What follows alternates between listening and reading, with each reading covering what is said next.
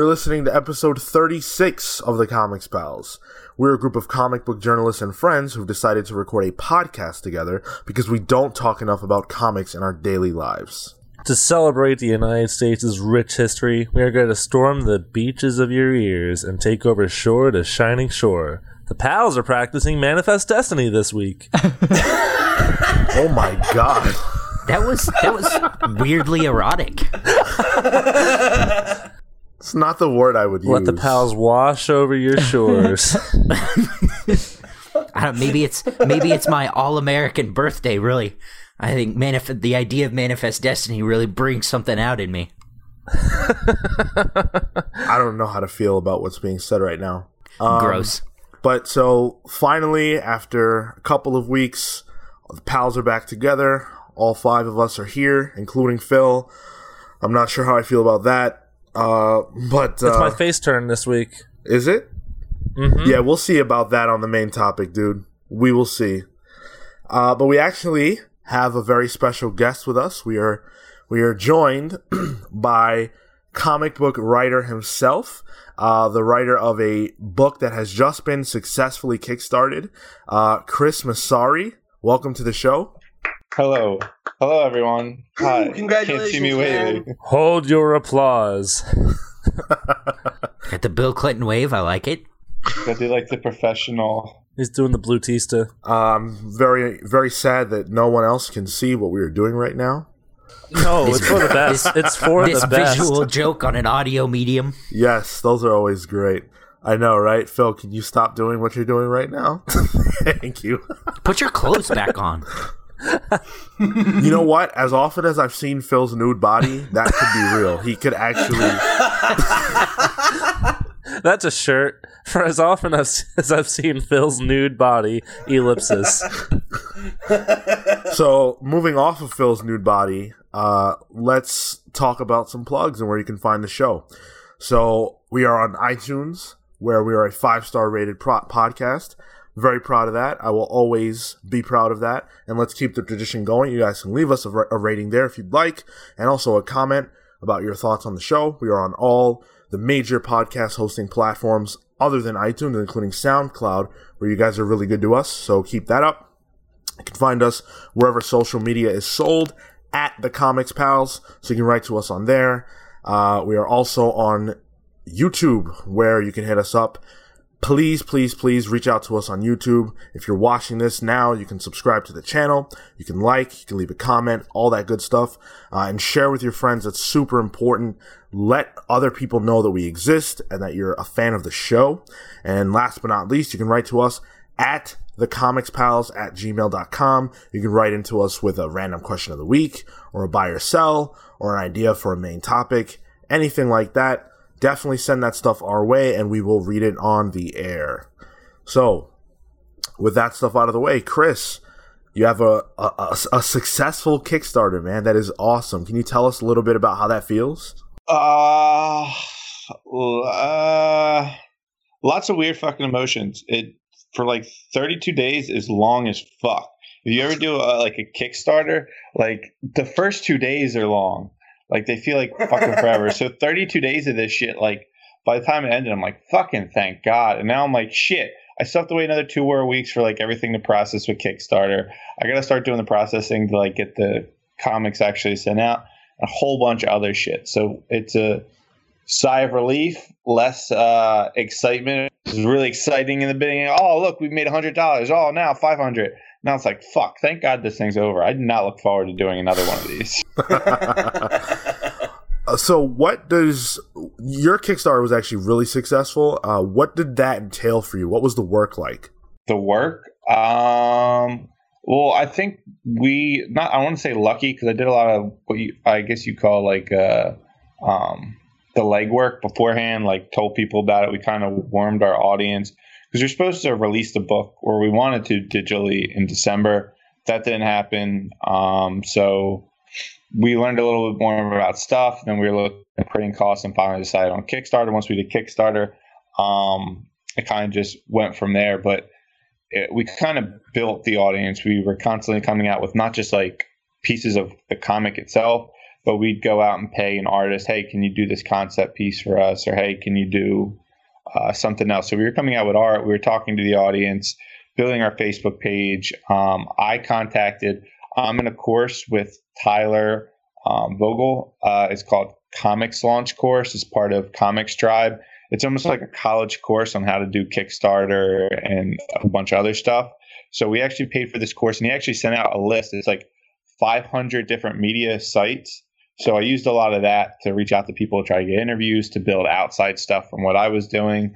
Um, I contacted everyone that I used to write for, have written for, like comic journalism stuff, like, hey, like including you guys, hey, can you do a review for us? Hey, can you do a little coverage? So I think that helped. Um, it was just constantly connecting with people to. I think the story looks interesting to most people. It's a little more not that I'm like plugging my own work, which I in some way am. Well, real, real quick, while we are plugging your own work, what's the name of the comic if you want to go comic find it? is the Six Swords. I guess we never actually fucking mentioned that. Yeah, yeah, yeah. Like, why don't you give the elevator pitch? Because we've talked like a lot about the Kickstarter, but like, you know, tell people a little bit about the book. Three words or less. Uh, three three words. Uh, three three words or less. Uh, Six swords, uh, mustaches. there is a few mustaches. I know there's one. There's one off the top of my head. There might be another character with a mustache. Curly red mustache. Um, fuck, blood, and and death. Amen. All right.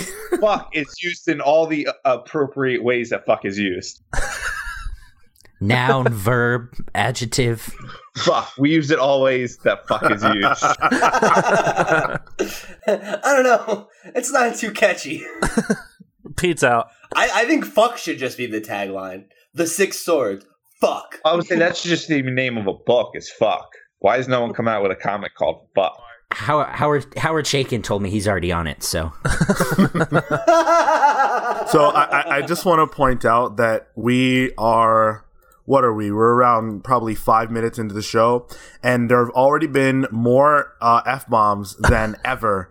So you you got this book called Six Swords, and I've known you for what about two years now. And when we first met, you were telling me about this book. So this is a book that's been long in gestation. Can you work us through the process of what it took to get this book in reality? Uh, yeah. So I, I think it actually started like three or four years ago. Um, we kind of had the idea. Then I think it was three. It had been three years ago that I actually got the opportunity to get it to a publisher. So me and two other friends, my friend Matt Perez, he writes for Forbes right now, and our other writer Mel, who's like the original creator. Um, we came up with it. Mel got drunk one night. It was the 2012 apocalypse for whatever reason, he was feeling really creative. Our friend was out in California. He was working for Google, and he just, for whatever reason, his drunk mind was like, "Hey, I, what would it be like if the 2012 apocalypse apocalypse actually happened, and all of us had to go out to California to save Kevin?" And he's like big into weapons. I mean, he's got like M16s. He's he's he's a big fan of guns. He's got swords. He's just a fan, and they're all legal. Mel has he's he's got his. well, it's, it's America. Of course they're legal. No- nothing off black market stuff. But he's in the guns, he's in the weapons and stuff like that. He's like, oh, I got all these swords, and then he kind of just in his drunk mind came up with like different characters for a particular group of friends of ours. He posted in a group we had, and me and Matt were like, oh shit, this is pretty cool. We should do something with this. So we kind of just like started to like meet up. Uh, we were still going to college at Rowan University, so we'd go and like the Whitney Center. Like they have these like little back rooms, and we were trying to couple like a YouTube series. We are trying to couple all these different creative things, and the comic was at the same time, so it kind of worked out. And we all have really dark humor, so basically everything we were looking at kind of fell into the South Park, Venture Brothers um, range of comedy. So that's what we were kind of doing, trying to do with Six Swords originally. Like the original concept of Six Swords was essentially Venture Brothers, where we took a bunch of like guys with swords and just shit on whatever property we thought was going to be funny um, and like homages. Like we were going to do like a Scooby Doo thing. We were going to do um, we, we for whatever reason we were really anti Pittsburgh because like some coal miner shit and because I I went to I did a trip in Pittsburgh and it was just abysmal. It's like let's fucking make fun of Pittsburgh or let's make fun of like all this shit. So that's kind of how the that's kind of how it started. Um, and then we kind of built from it. uh, as a more serious thing as we are like, ah, it's kind of corny, it's kind of dumb. Um, and uh, so that's how it started. That was like year four. Year three, um, I was writing for Ain't It Cool News. Uh, I found out I can go to events for free as press and do interviews. I was like, oh shit, let me go to fucking New York and talk to people on how to make a comic. Cause I had no idea. I just started, like, I picked up Bendis's book. Um, I picked up uh, the Steve McCloud book. I started researching, doing Google shit. Like, how the fuck do you make a comic? Like, everyone thinks, like, there's not really like you go to school, you can become a teacher. You go to school, you can become a cop. You can go to school, but it doesn't mean you're going to be a comic writer. You can take creative writing courses, but there's no real like the industry. There's no like set way of doing things. So anyway, I went to uh, New York. Was kind of exploring, interviewing people. I got to interview Scott Snyder. Uh, I got to interview Mike Tyson. So I got to do these really cool things. Like the first time that I ever went, because Ain't It Cool News is really old, but I was interviewing a small uh, publisher who they'd been sending shit out to me, and I was like, I don't want to do this. I don't want to do this. I don't want to do this. And I was finally like, you know what? I'm there. I got to kill time. Why not? Who knows what it will be like? Maybe I can talk to them about comic stuff and find out some information about starting off. So I interviewed this publisher, AHR Visions. Um, I had just got done a uh, creator connection course where Dirk Manning, who um, also has helped me a lot along the way, who I also met um, after this course, and I just kind of talked to them like, "Hey, how do you guys usually take a pitch? How how does it, how does it work for to you know kind of get a comic out there?" It's like I had this idea. I just took this course. I just talked to this guy Dirk Manning, um, which that's another story. Dirk's been a huge help. That same day earlier, I had just got done talking to him. He did this creator uh, creator connection course and kind of did an intro to everyone. He's like, Hey, I have a book. If anyone wants to buy it, come to my table. Went to his booth, started talking to him. I'm like, I'm here with Ain't It Cool News. He kind of gave me like a smirk. He's like, asked me who I used to write for. I was like, who? He said, Ain't It Cool News. He was like, asked me what I used to do in college. It was like journalism. Asked me what I used to do. I used to write for my college newspaper. So there's like this big long list of stuff that I did or was doing that Dirk also did. So we had a connection. I got his book, and then after him, I went to this publisher, and that's where I was at. So I know I'm fucking going all over the place, but I'm talking to the publisher. I'm asking, like, how do you do things? He's like, well, let me hear your idea. And I was like, all right, well, can I try like an elevator pitch on you, essentially? Um, I just learned how to do one. He's like, he's like, don't even worry about the elevator pitch. Sometimes you can't get everything you want out in a couple sentences. So I explained the book to him. He's like, no, I really like the idea. Send me a draft of what you have, and we'll see what see what we can do. Maybe we'll we'll pursue it. Maybe we won't. It was just let me send me a draft. So I instantly went back home. We we wrote up a, a, like a quick summary draft, key points, characters, all stuff. Sent out to him. He's like, I like it. Send me a script. We're like, oh shit. We had to throw together a script in literally like a month, month and a half. Never doing a comic strip ever in our fucking lives before. Um, threw it together, edited the fuck out of it, send back to the publisher. He loved the idea, um, and he's like, "We'll pursue it." And then it kind of took two years from that point to even get art.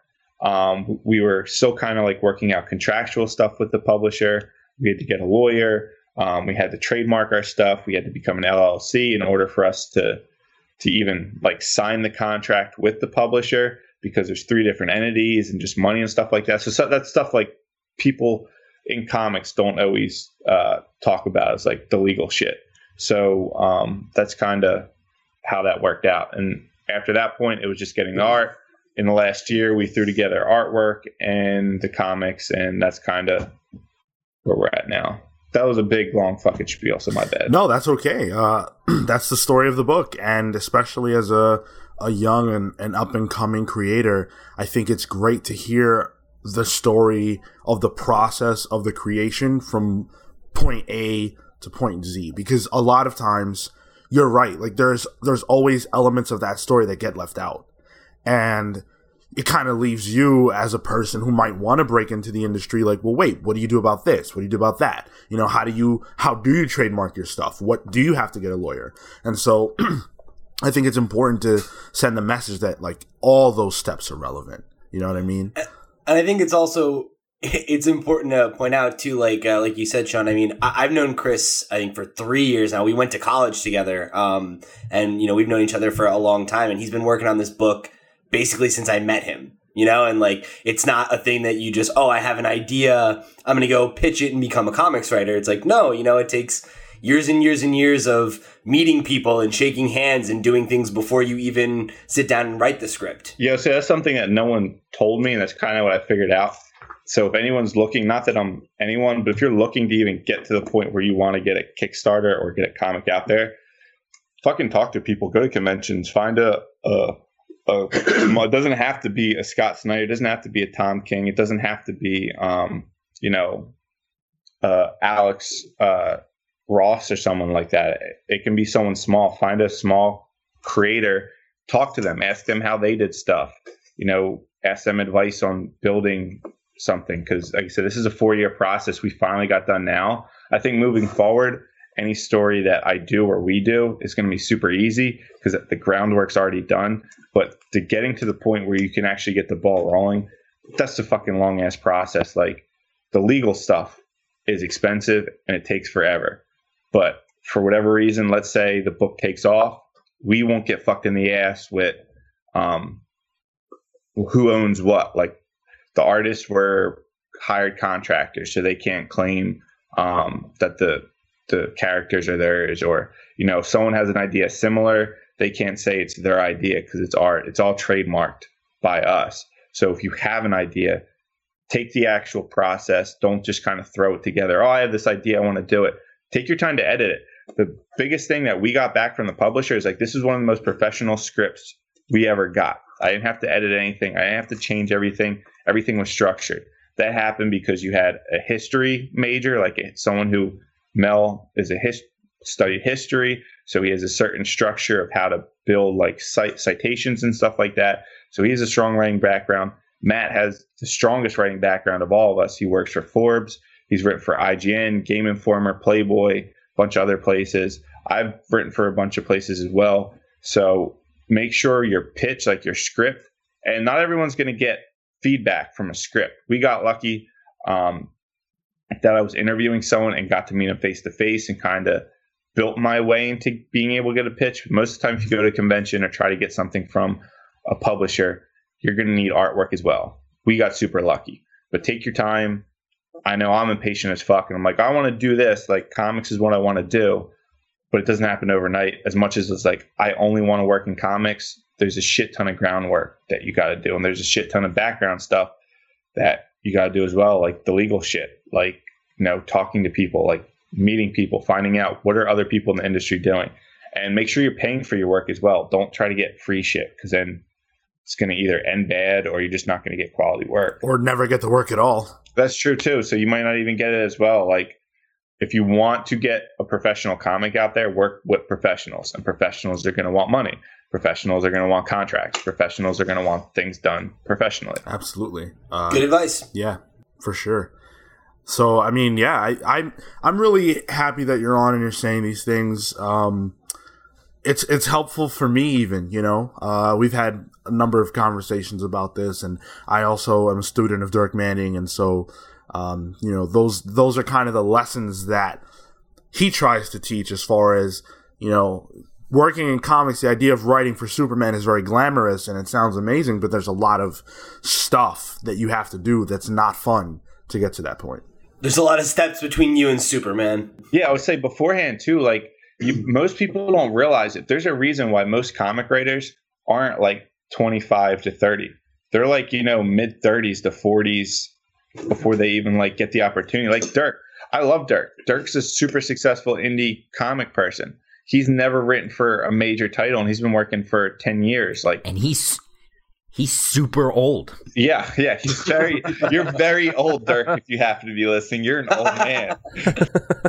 you gotta fucking put in like a long time. Like, uh, what do they say? Like, most writers don't one hit their like good writing point till they're 30 and they don't actually hit their stride till they're 40 like if you look at the comic industry it takes fucking years shit ton of groundwork shit ton of resume to even get to superman it yeah. takes a shit ton of groundwork just to get to like web comic let alone like superman yeah absolutely So before we wrap the interview portion, can you give us? So we, we talked a little bit about the six swords, but I want you to give us an idea of what is the book about. When you when you pick up issue one, what are you going to see? What can people expect from this title?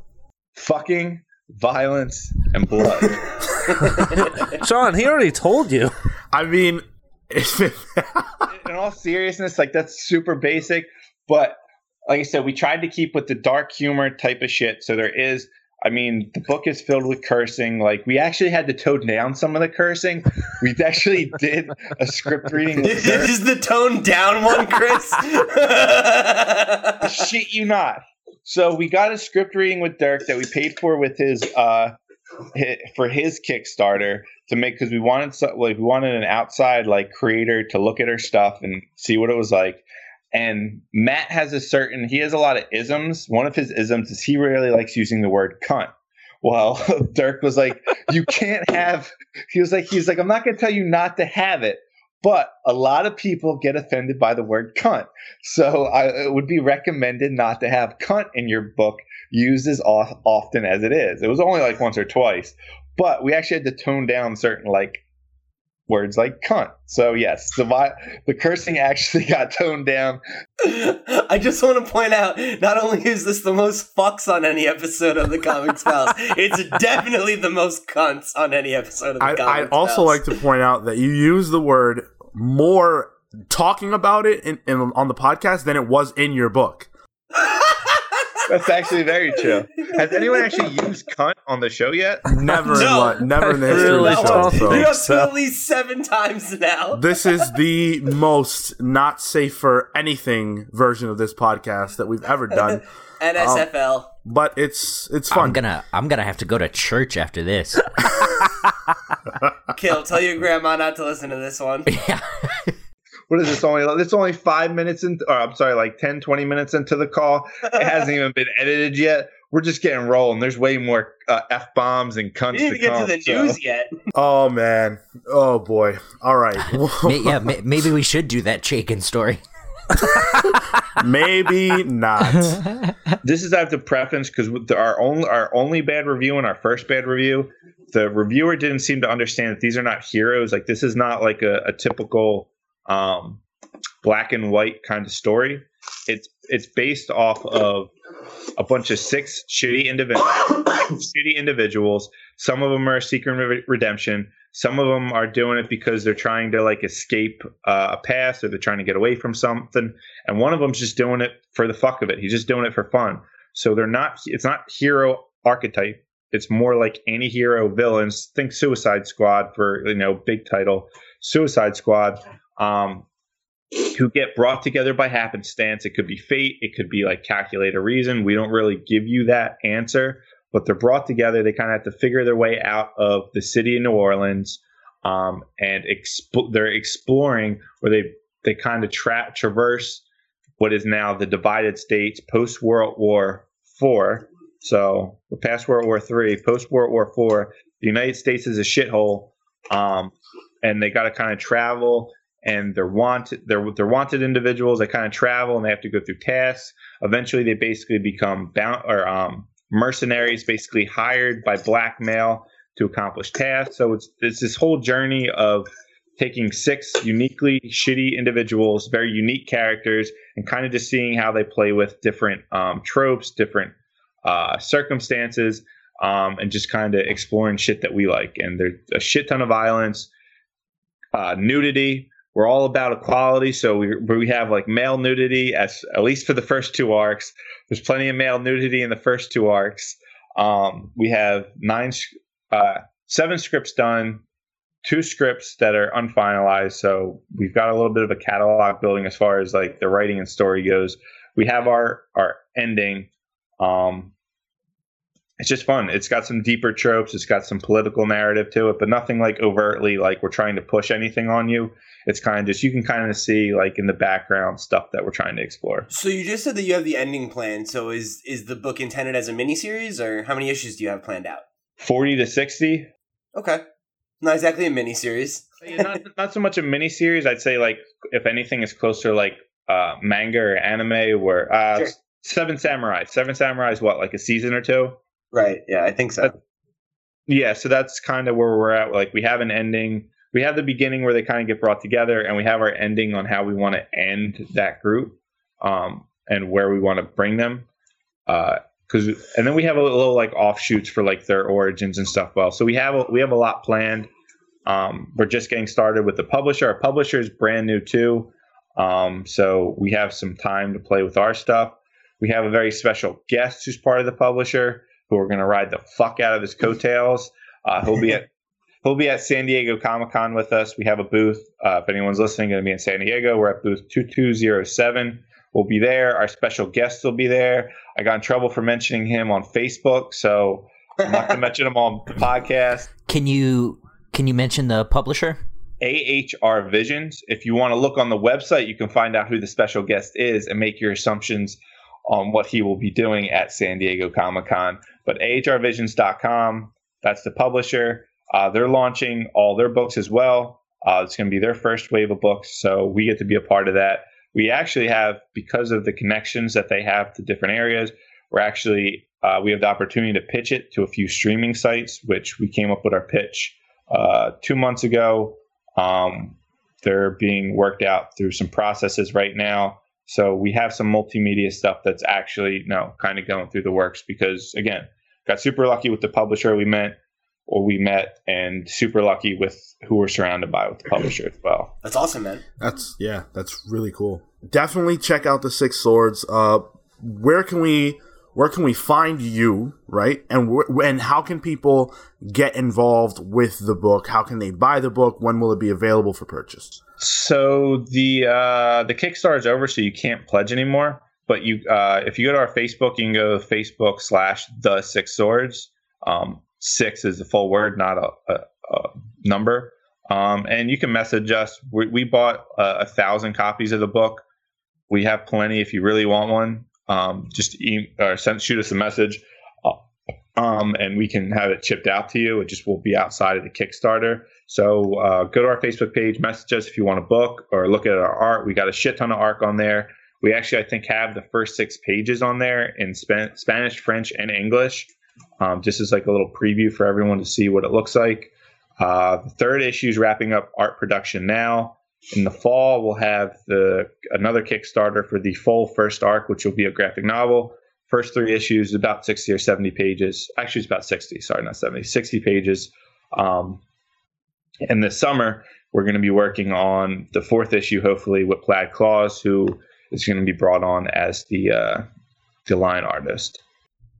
Is he going to be the the lead art the lead artist from then on? Or Yeah, oh, that's awesome. Yeah, we're huge fans of Plaid. We've talked about him a couple times on the show. yeah. Plaid's a phenomenal artist. He actually has a book coming out with IDW, I believe, this summer.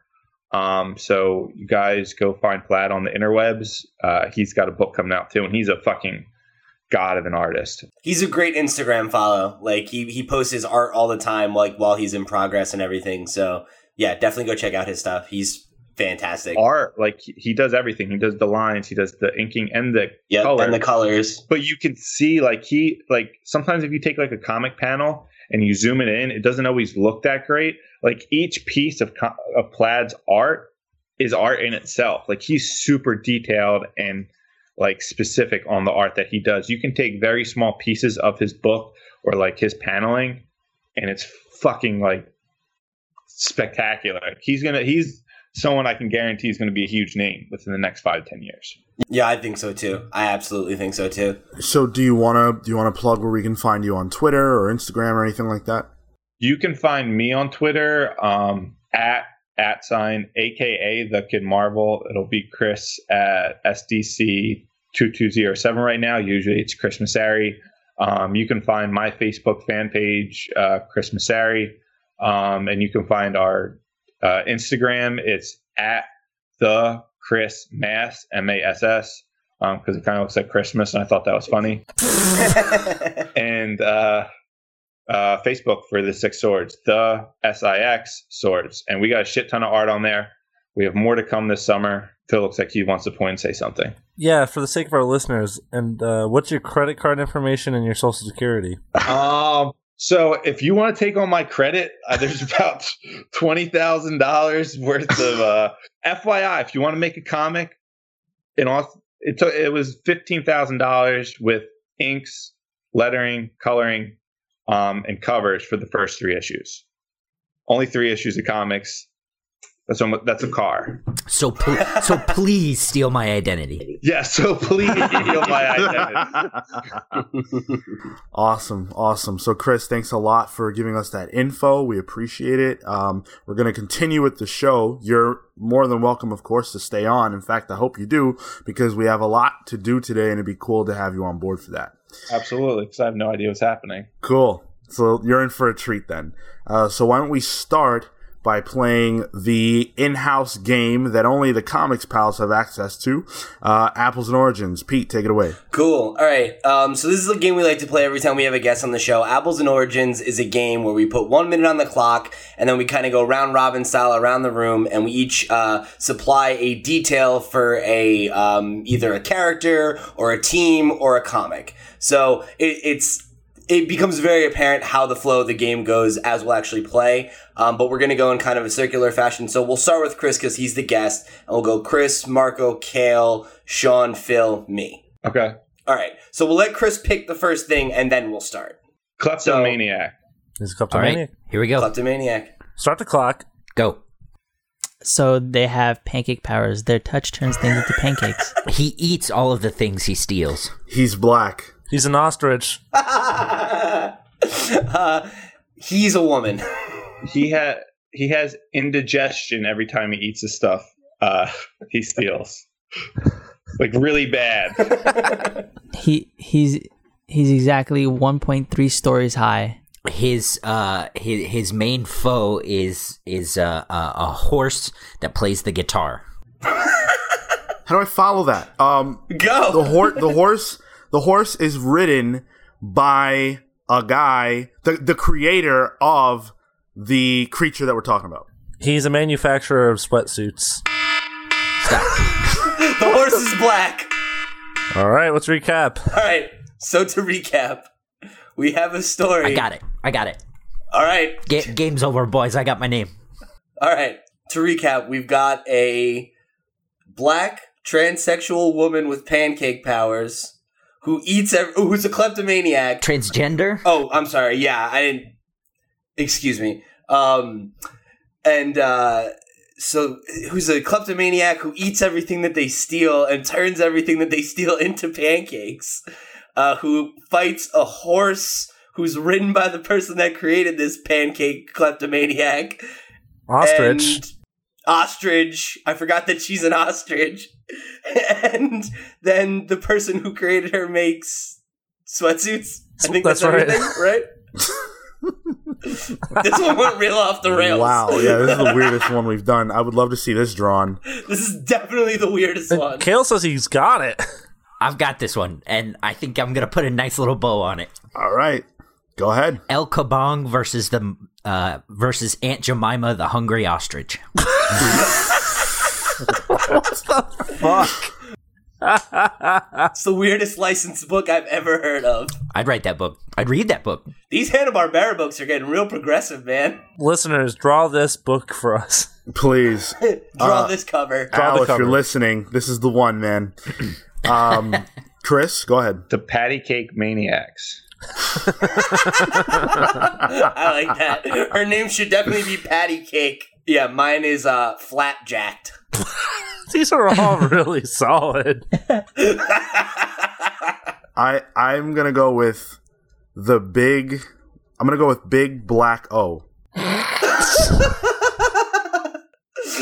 it's the all black cast version of Big O. Yeah. The anime. Yeah, exactly. Uh, I got Patricia Punch Punch Cake. Patricia Punch Cake. Calvin Klein's Ostrich Days.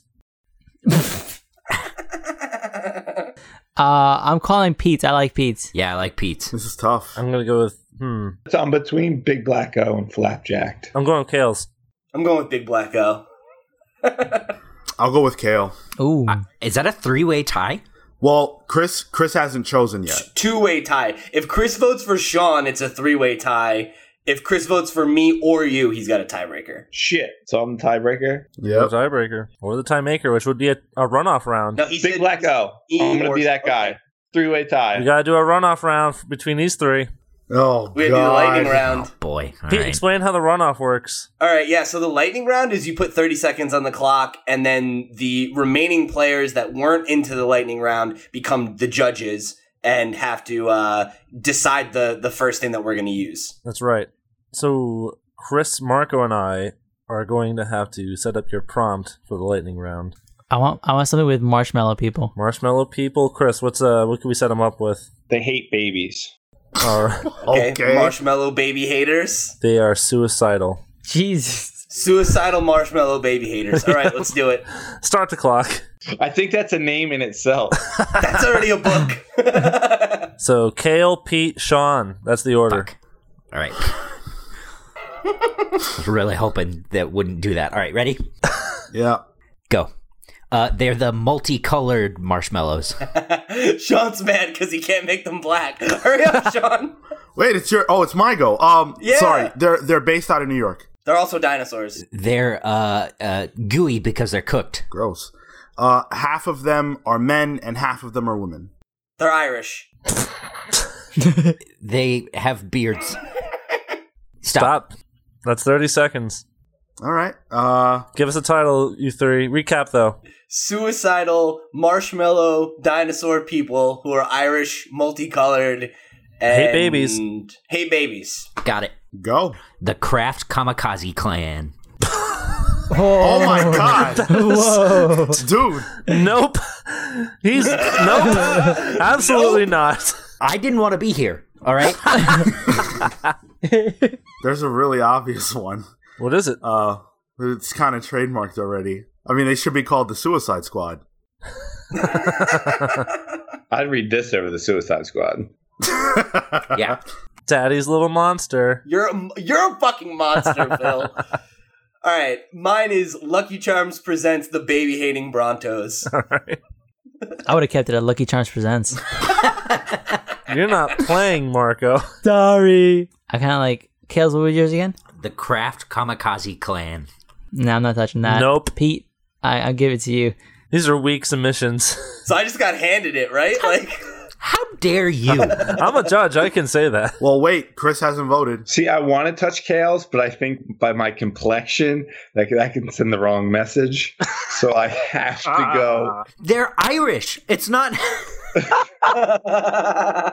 Yes, because the Irish have never been known to be racist ever. Look, they have unfortunate initials. They can't help that. If if they if that's a constant thing that they talk about throughout their entire book is the unfortunate initials, No, no, no. We're not those guys. We're not those guys. that's an extra. You know what? That's an extra plus. Uh, you you can have your knockoff KKK. Jesus Christ. Oh my god. We'll call it. Chris Massari endorses the KKK. You heard it here first. That's the soundbite. Oh, Jesus. so Phil's the tiebreaker again, or the tie maker. No, absolutely not. We're not continuing the charade. Pete, you win. Woo! Okay, cool. Good game. I want to do, Kale, your random question, but I want to do it very quickly. So you're going to ask the question. so, I guess that means it's time for the random question of the week. Yeah, this one should be pretty easy. Um, let me uh, let me set the stage here. So, so you uh, you just bought uh, uh, a movie theater. What movies do you play for your Friday, Saturday, Sunday opening weekend? Porn. Wow. That's not even a right. movie. That's just a. That's. yeah, what do you mean? They have movies. All right, boys, let's move on to the news. Let's, uh, I got it. On on Friday we're playing the we're playing Terminator 2. On Saturday we're playing The Matrix and on Sunday we're playing uh The Dark Knight Rises or The Dark Knight. Easy, baby. Friday night, New Hope. Saturday night, Empire. Sunday Mhm, night, mhm, Return of the mhm, Jedi. mhm. Yep, that's mine. Fuck yeah. All right. On Friday night, we're going to play The Phantom Menace. Get off my fucking show! Do it. Do it. It's, this is an actual heel turn. oh, believe me, I've been heel for a while. Friday, Phantom Menace. Saturday, Phantom Menace. Sunday, Phantom Menace. Only a Sith deals in absolutes. All right, Friday night, I'm gonna play. this is gonna sound real corny. Grapes of Wrath. Saturday night, I'm gonna play 2001: A Space Odyssey. Oh, uh, yeah. Sunday afternoon matinee, we're doing Mad Max Fury Road, baby. That's an eclectic bag of, of films, but I like all of them.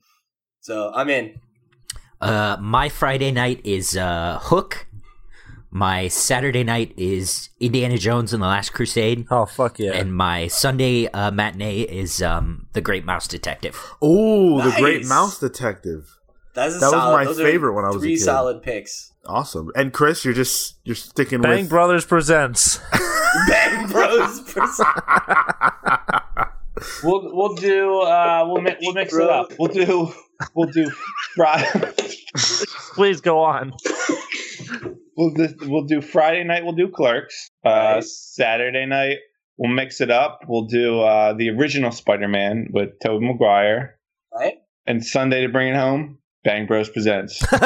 Oh my Can we, can we take a second and acknowledge Chris's presence on the show is the most f bombs, using the word cunt repeatedly, saying supporting the off-brand KKK, and now talking about his Bang Brothers presents movie theater.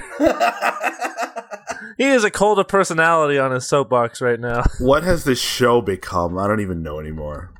uh, that was actually a, the quickest random question uh, we've ever done, but a good one. And if you want to send yours in to us, again, you can write to us at thecomicspals at gmail.com and you can send that random question in and we will read it on the air.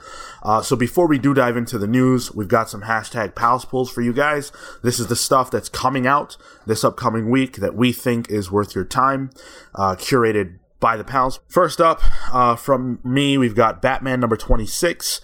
Uh, so Tom King's Batman run has been pretty solid so far, and he's neck deep into the War of Jokes and Riddles arc. So check that out. It's really good so far. Uh, so this is the second issue of that. So give it a read. And then also from me is Wonder Woman by Greg Rucka Volume 2. So if you're like me and you still have the thirst for Wonder Woman, uh, you can check this out. I am really excited because Wonder Woman's uh, Greg Rucka's Wonder Woman run, the original one, uh, has been out of print for a while. Volume 1 was released a little while ago, and we finally got Volume 2, so check that out. Um, this one's coming from Pete, Rat Queens number 4. I don't read Rat Queens. Pete, do you want to speak to that? Yeah, it's like I wanted to call it out just because I I haven't been reading the second volume of Rat Queens because I think I've talked a lot about the the drama around the book and like honestly I'm kind of throwing it on here because I want someone at home to tell us have you have you picked up the second volume? What are you guys thinking about it? Should I come back? Because I missed that book a lot, but something about Kurtis Wiebe right now and me are just I don't know like I feel weird about it. So I'm throwing it out to the listeners at home because I want you to tell me if you're reading it and if it's still good. Cool. Uh, and then this one's from Pete and Marco. It's Snotgirl number 6. I don't Yeah, read this boy. either. So, Woo! Yeah. Uh, excited. Like, Yeah. uh, craving it. wow. Yeah, absolutely. I mean, Marco and I both agreed when we did our, our talk about 2016 in comics, I think, that Snotgirl was our favorite new book of the year. So Yeah. I, I can't fucking wait for it to come back. Yeah. Mhm. Pete and Marco love that snot. Oh, yeah. We're snot boys. You're Snot Boys. There you go. That's gross. Um, and then also from Pete is The Walking Dead 169. Uh, we already know what The Walking Dead is. Um, and then this one I chose. These these next few I chose because I think that they're a great offer for anyone who might be looking to um, freshen up for Spider-Man, the release of the movie, uh, which is next Friday. Uh, so Marvel is really has released or re-released, I should say, the f- number ones of a few major Spider-Man story arcs for a dollar a piece. So you can get the True Believers Amazing Fantasy number one, which is the first appearance of Spider-Man. You can get True Be- Wait, you mean 15? no Amazing Fantasy. Oh, well, it's True Believers Amazing Fantasy number one. It's not the same. Oh, as, okay, okay. Yeah. I was like, what? yeah, uh, True Believers Spider Man number one, and True Believers Spider Man Brand New Day number one. So that's a lot of good Spider Man content for you if you are looking to brush up on your Spider-Man knowledge. And if you are looking to brush up, you should stay tuned to this show because we're going to have a lot of Spider-Man content coming. We did our specials for Wonder Woman and we're going to do a similar thing for Spider-Man. So stay tuned to that. Uh, so now we're going to do some news.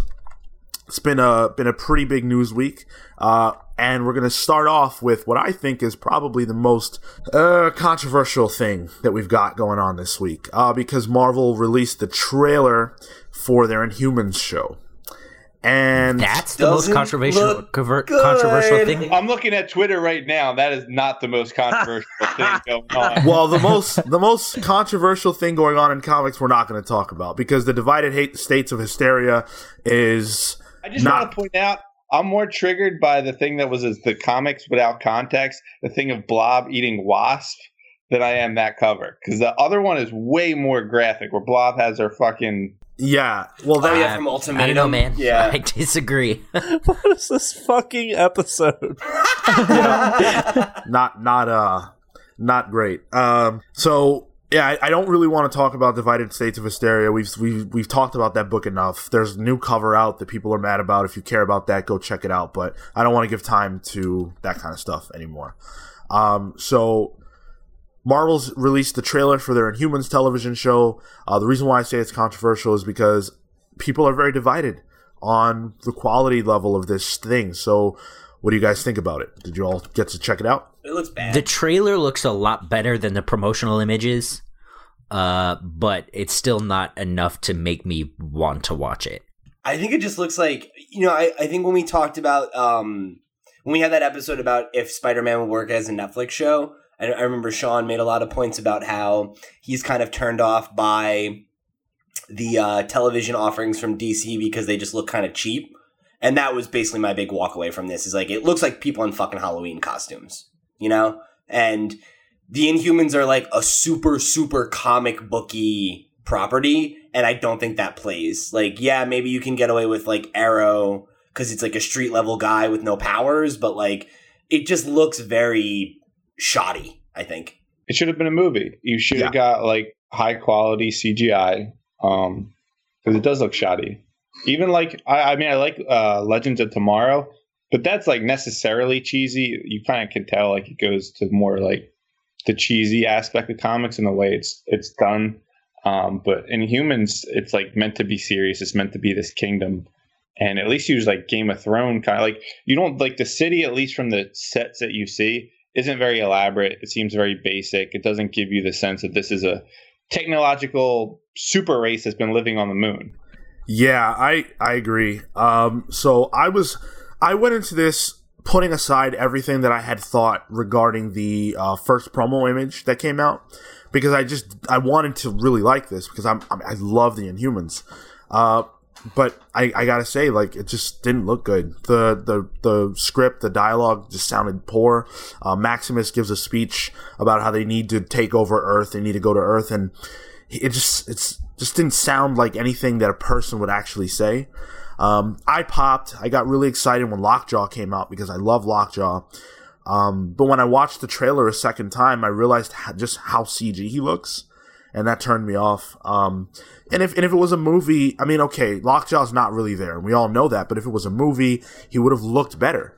Uh, you know, we know that. Um, and then Yeah, it's just it's a it's a stark difference between like him and what you see with like Rocket or Groot, where like they don't feel like CGI characters. Exactly. Uh, and then Black Bolt eventually uh, does come to Earth. He's teleported by Lockjaw, and he gets hit by a cop, and he grunts, and a car goes flying. And it's like, yes, we know that Black Bolt's pow- we know what his power set is, but I felt like showing it in that way was just a little cheesy, I guess, for me. And uh, I thought there was a better way to do that. And maybe you don't put that in a trailer. Maybe it works better in the episode. I don't know, but for me, I would think it didn't- works better. In- I would in- agree that it works in that better Yeah. in the episode. Like, don't show that right off the bat for people who don't know. Just Right. he needs to be an ominous presence till it finally happens. Right. Yeah, I agree with that. And so this is just it, it, it like I was hyped for Agents of Shield. This this is worse. You know, Agents of Shield kind of devolved a little bit. It's better now, but um, it, it got a little bad. You know, in the beginning, this off the before it even gets out of the breaks, it looks poor. Well, and, uh, even even the Inhuman stuff in Agents of Shield looks better than this. yeah, yeah. I don't I don't know what happened. I'm gonna watch it because I I want this to be good and I want to like it.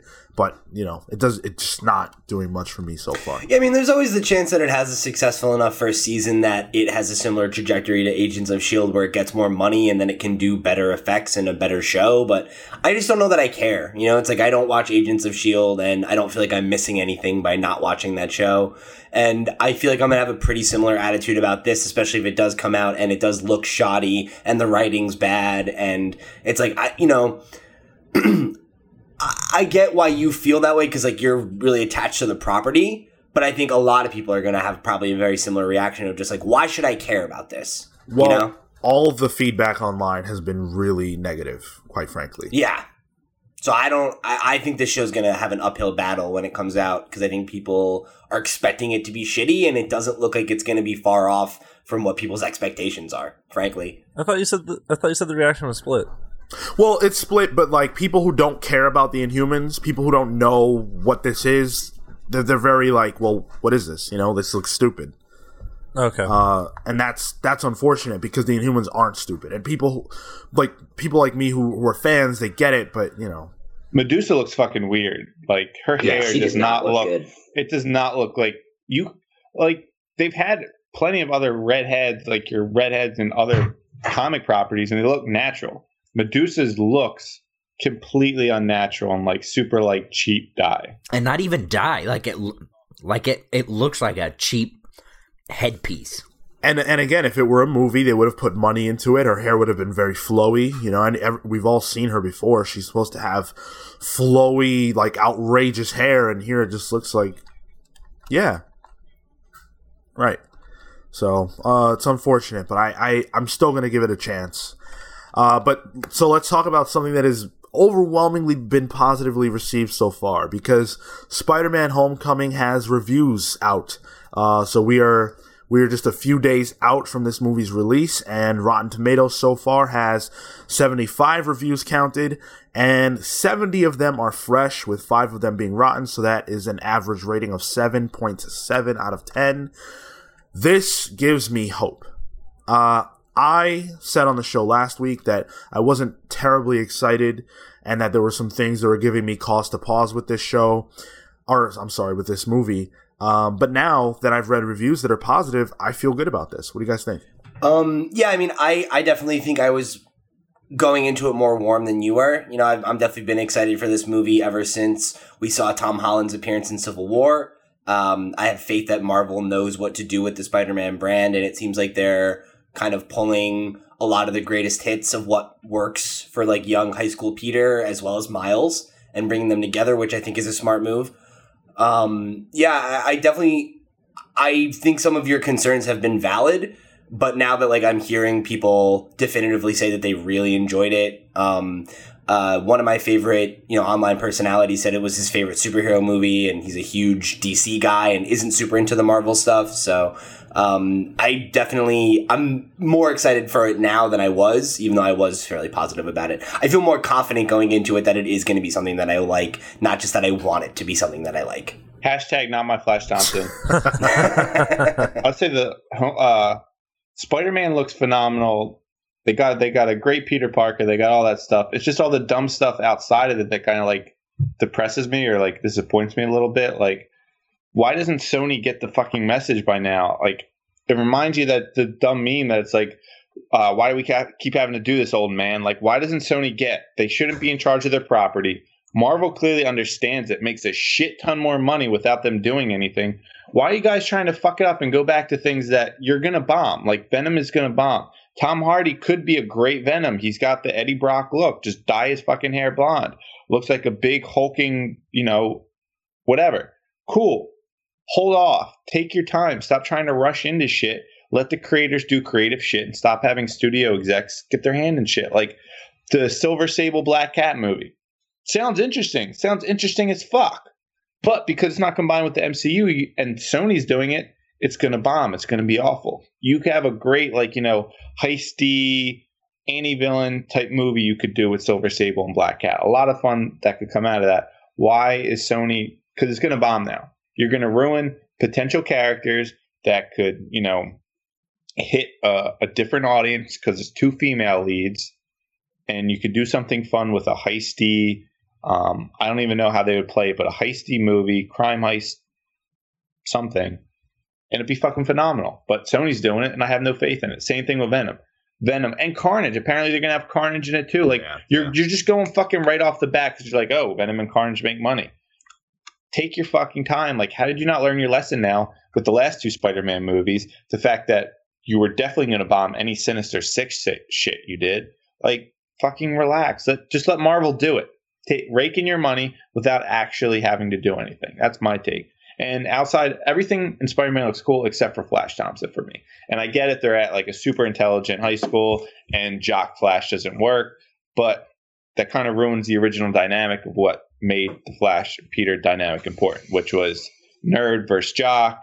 You know, big physical presence, and then suddenly Peter has is physically inept, and then suddenly is super physically inept, but can't do anything to Flash because you know great responsibility stuff. So I feel like that kind of ruins an important dynamic and dichotomy of the of those characters, especially when you move on later. If they were going to do Venom right with Flash Thompson, mil- that kid's not you know military vet like or Yeah. even intimidating in any way. So I understand why they're doing it. I understand they want a diverse cast. It doesn't make sense for Flash Thompson, intelligent football jock, to be in a super intelligent school. But I feel like they could have read it. Oh, he's on a football scholarship and had fun with that or something. I don't know. Outside of Flash Thompson, everything else looks fucking amazing. Cool. Uh, any other thoughts before we move on? Marco, you ready for that Venom movie? Oh, I'm excited for it. Honestly, I'm. I'm. It's one of the movies I'm looking forward to personally. Super excited. Me and my and, and, and here's here's why, Pete. Here's why. Let me let me just give you like a like just because I have no context for the character, right? You you guys know this. I I don't know. Me, I thought Peter. I thought that Venom was just like Eddie Brock, Brock straight up, and he's just like he's a bad guy, like whatever. Other than that, Marco, other than that, look into my eyes. And listeners want Marco to talk more. yeah, let's give Marco his time. When Pete's emotions get triggered, his hair changes colors. so weird as Like they hair say, it's turned bright ring. red. Um, but in all sincerity, um, I mean, I don't know anything about the character. I'm I'm gonna go into it with no expectations. I'm gonna, I'm with no expectations, just and just jump in and be excited. Good. I'm I'm glad you're taking that stance. So here, so this this next piece of news is really interesting, and I'm particularly interested in hearing what Phil has to say. That's me. Yeah. So apparently, Warner Brothers is developing a Red Son film, a live action Red Son movie. So there's some interesting backstory here, so I'll give you guys that. So, um, Mark Millar uh, and the Kong Skull Island director, Jordan Roberts, uh, were talking, and they kind of revealed that Warner Brothers had turned down a pitch that Mark Millar had shot their way for a Superman Red Son movie. Uh, but according to Den of Geek, they've got it on a very, very reliable source that the studio is looking to bring Mark Millar back to talk about making this movie and that they want him to uh, be involved in the creation of a Red Son film. Uh, so this is a quote directly from Mark Millar. Uh, I've got pals at Warner Brothers, but never discussed it with them. I think they're just going through their back catalog of big books and hoping to lure in good directors as opposed to any particular interest in developing Red Son. So it's not confirmed, but this is an interesting thing that they could possibly be doing. And the fact that these two people are talking about it lends credence to this theory, uh, especially since Den of Geek is saying that they've got a reliable source on this. So There was also um, a part of the Twitter exchange was I think at the end the director said that there was like another script they were shopping around and stuff that like he had heard more about it since Millar had been turned down, right? Like that was kind of the end of their conversation. Right. Yeah. So there, there's definitely there's definitely meat to this. It's not you know it's not just some in the wind random thing. Um, so it's it's it's possible. Is it plausible, and would it make sense for where they're at right now? Is the question that I'm posing to you guys. Um, so to me, I, I, I saw the little blurb about that film a couple days ago, and my immediate reaction to, the, to that was, is, it's just I don't know. Could be good. not. I mean, sure, but it- my reaction. Oh no, Phil Phil cares about this, Kale. So no. Oh, wait, no, that, that's not where I was going. To me, it seemed like pre-develop, pre-development posturing, like the type of thing that would never get off the ground, kind of thing. That's how I saw it. Like this is just talking. But if they were to make a Red Son Superman movie, um, when, when I think about the story, it's re- relatively short. It's it's three maxi issues. Um, and Millar in general crafts his stories in a way that it could lend like it could lend itself to a cinematic adaptation. Generally, I think adapting a a, a pre a, a a book that's already been created into a film isn't always the best because like just tell an original story is usually where I'm at. But I think there. I I mean, I, I think you, I think there's something that could be there for something that could be really good. So I agree with you. I think a Red Son Superman movie actually could be great. Yeah. but I don't think that they have any business making that movie because if you're talking about modern audiences and you're talking about a comic book that takes place in an alternate reality, I see there being a ton of confusion on the part of fans as to what this even is. Uh, and then there's a lot of questions. Do you recast Henry Cavill as Superman? Do you recast Wonder Woman? Do you recast Batman? Or do you use these, the same actors but have them portray basically totally different versions of the characters? I think you probably recast. Yeah, I think I think it would just be a standalone thing. Sure. honestly, I think that would be really cool. You know, like the more I think about it, is like I think DC's whole strategy to rush and try to catch up to Marvel by having the shared cinematic universe is like clearly not been working for them very well. And I think we've talked in the weeks past about how they've kind of been restructuring and, you know, they're like putting um, a focus on movies that have like a creative team behind them and that there's like a reason to create for a reason other than like they feel they need this movie to be made you know and i think like Red Son is a perfect example of that if there is like a team that has a vision for that movie it could work really well and i think if you do just lean specifically on showing this alternate telling of how Batman, Superman, and Wonder Woman all fit into the broader world, like and focus it on the Trinity, who are characters that people know very well. You know, Wonder Woman recently, but um, I think that could work well enough. And I don't know if it would be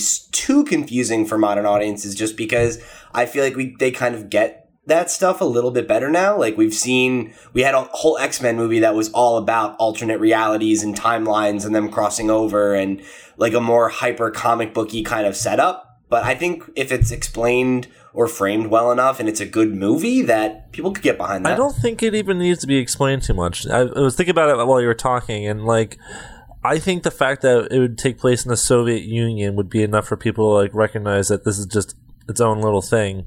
Um, it's funny. Yeah, like a what if Superman was raised in the Soviet Union? Yeah. Like that makes sense. You literally only have to have that as like a, a beginning cue card or like a narrator Yeah. say, "This is a what if." If what if Superman? It doesn't have to be anything. Um, What if America's greatest defender landed in the Soviet Union? I. Uh, it's funny because we had that random question 20 episodes ago where someone asked what would our ideal superhero movie be and i said like a john hamm led Red Son superman movie Yeah, You did. So, so- maybe we're one step closer to getting that. so i think mark millar or someone is listening to our show Because I think the biggest problem isn't even like the audience getting the concept. I think the concept would be gotten. I think the movie would be a short, standalone, fun concept that people would like. I the problem is the studios. A studio would never buy something like that because for right now, the way Hollywood is, they want franchises. They want these big, long enterprises yeah. and they would be more the problem. I think more the problem would be getting the film off the ground itself, the actual film. I mean, they haven't gotten a Superman. They haven't gotten a Superman film right yet, so I would like them to get like a regular Superman right. But I think a fun movie like this would do really well. I don't know. I know everyone goes back to like the '80s and like before um, franchises, But if there was a little more freedom in Hollywood, I think a standalone film would be phenomenal. I think the problem right now is studio execs. They'd be like, well, what's the plan for this? What do we get out of this? How long is this going to be? What's the merchandising? It's like, well, just Right. a film that would be fun that we think people would like. I think that's more the problem than people getting. I think you put a little flashcard. Oh, this is an alternate reality. What if Superman landed in the Soviet Union instead of America? People are like, okay, I got it. Don't need to know anything else. I, w- I wonder though if maybe the choice of the director would affect that. You know, if if like George Miller decided to jump on this one, if they go, okay, yeah, do whatever you want. George Miller would be so good for a Red Son Superman movie. That'd be a perfect fit. So we talked about Wonder Woman, we talked about Batman, and we talked about Superman. But as it turns out, Wonder Woman has the biggest success of all of these characters on screen so far in the DCEU, uh, because her her movie, which just released, uh, you know, a few weeks ago, has now earned more than Batman, Superman, Man of Steel, and Suicide Squad. So that's a pretty that's a pretty huge um, it's a pretty huge thing for her. Uh, this is the highest grossing female led, female directed film. Um, by, so by Patty Jenkins. So congratulations to her. Uh, so this movie grossed, has grossed so far $330.5 million, uh, domestically, which just barely edges out Batman versus Superman's domestic haul of 330.4 million. Uh, but Wonder Woman is still in theaters and Batman Superman is not. Uh, Wonder Woman accomplished that feat in 28 days, whereas Batman vs Superman took 84 days to make as much as it did. Has Wonder Woman hit all the international markets and everything already? uh yeah, but yeah. Um so the the interesting thing though is that Wonder Woman had less drop off in terms of people seeing the film than any of these movies. Not and- surprising. Than most comic book movies. So that that's talking you're talking about repeat business and you're also talking about um you're also talking about great word of mouth. So people who might have been trepidatious to see the film that then end up going to see it the week after the week after that when they hear that it's good. So that's really positive. Yeah. Yeah, it's great. I mean, we are definitely huge fans of the movie. You can go check out our review on it. Um, I'm glad to see it's doing well because, like, I want to see more. You know, I want another Wonder Woman movie with this creative team because I thought it was really, you know, uh, like obviously it was the best movie in the DCEU canon. Like, I don't think that's even up for debate in my opinion. But um, I think it's also just upper echelon of superhero movies overall. Frankly, Making a good movie makes you money or something like that. Get out of here. You're crazy. What do you mean? pisses me off. They finally it's like, hey, why don't we actually make a good movie and not try to like fucking do the gravy train of fucking uh, property names? Like, let's just throw Batman and Superman as the title and we're gonna make money. Fuck, man, make your shit quality and people will keep coming back. It's all you gotta do. That's why Wonder Woman is fucking successful. Keep doing that shit. Agreed, and I think Chris said it all. uh, so, on the subject of, of Wonder Woman, uh, Kevin Feige's been interviewed about the character, and he had some interesting things to say. Uh, he spoke to Mashable, and this is the this is what he said. What it does do is go, oh, thank God, uh, and he was referring to whether or not this changes the plans for the Captain Marvel film, and he's saying it doesn't do that. Uh, and so the rest of this is the quote because what the question would have been on this junket before that is do you think people want to see a female superhero movie? Do you think audiences are ready to go see a big are you nervous about captain marvel being a big the first female superhero and I would always say no because there hasn't been a good one in a long time. There were, you know, 15 years ago, a bunch of bad ones. Did they fail because they were female led movies? No. They failed because they were not good movies. I don't have to say that anymore, thanks to Wonder Woman, because it just blows that fallacy out of the water. So I agree with that. I think there's always been the question of can a female led superhero movie be good? Uh, and you know, so far the answer had been no, or a lot of people had said no because we'd had failures like Elektra and Catwoman. But I think that's ridiculous. You know, I think anything can be good if it has the right team behind it and the right. Go ahead, Phil. Could be good. Uh, and so this movie has proven that a female-led superhero movie can be good, and I think a lot of us knew that already. But now the re- the people who Yeah. are lagging behind and didn't get it, now you know. I just I feel like that entire thing is just such a ridiculous fallacy. You know, it's like we have proof that female led action movies sell, and I don't think superhero movies are any different. You Yeah, know, it's like Academy Award winning Suicide Squad. We had Daddy's Little Monster leading the way, proving that I hate you so much. I hate you so goddamn much. Oscar award winning film. Um, She wasn't leading the way, so she was the co lead. So enough of Phil. Uh, let's let's talk a little bit about Death Note. Now, the full disclosure, I don't know anything about this, uh, but I watched the trailer. Marco wanted to talk about it. Marco's yeah, Marco wanted to talk about it. Cause I'm upset.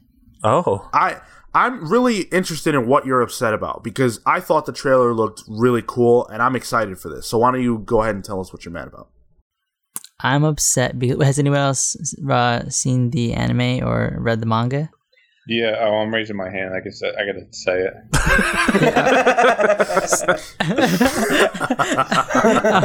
too much visual shit in one episode.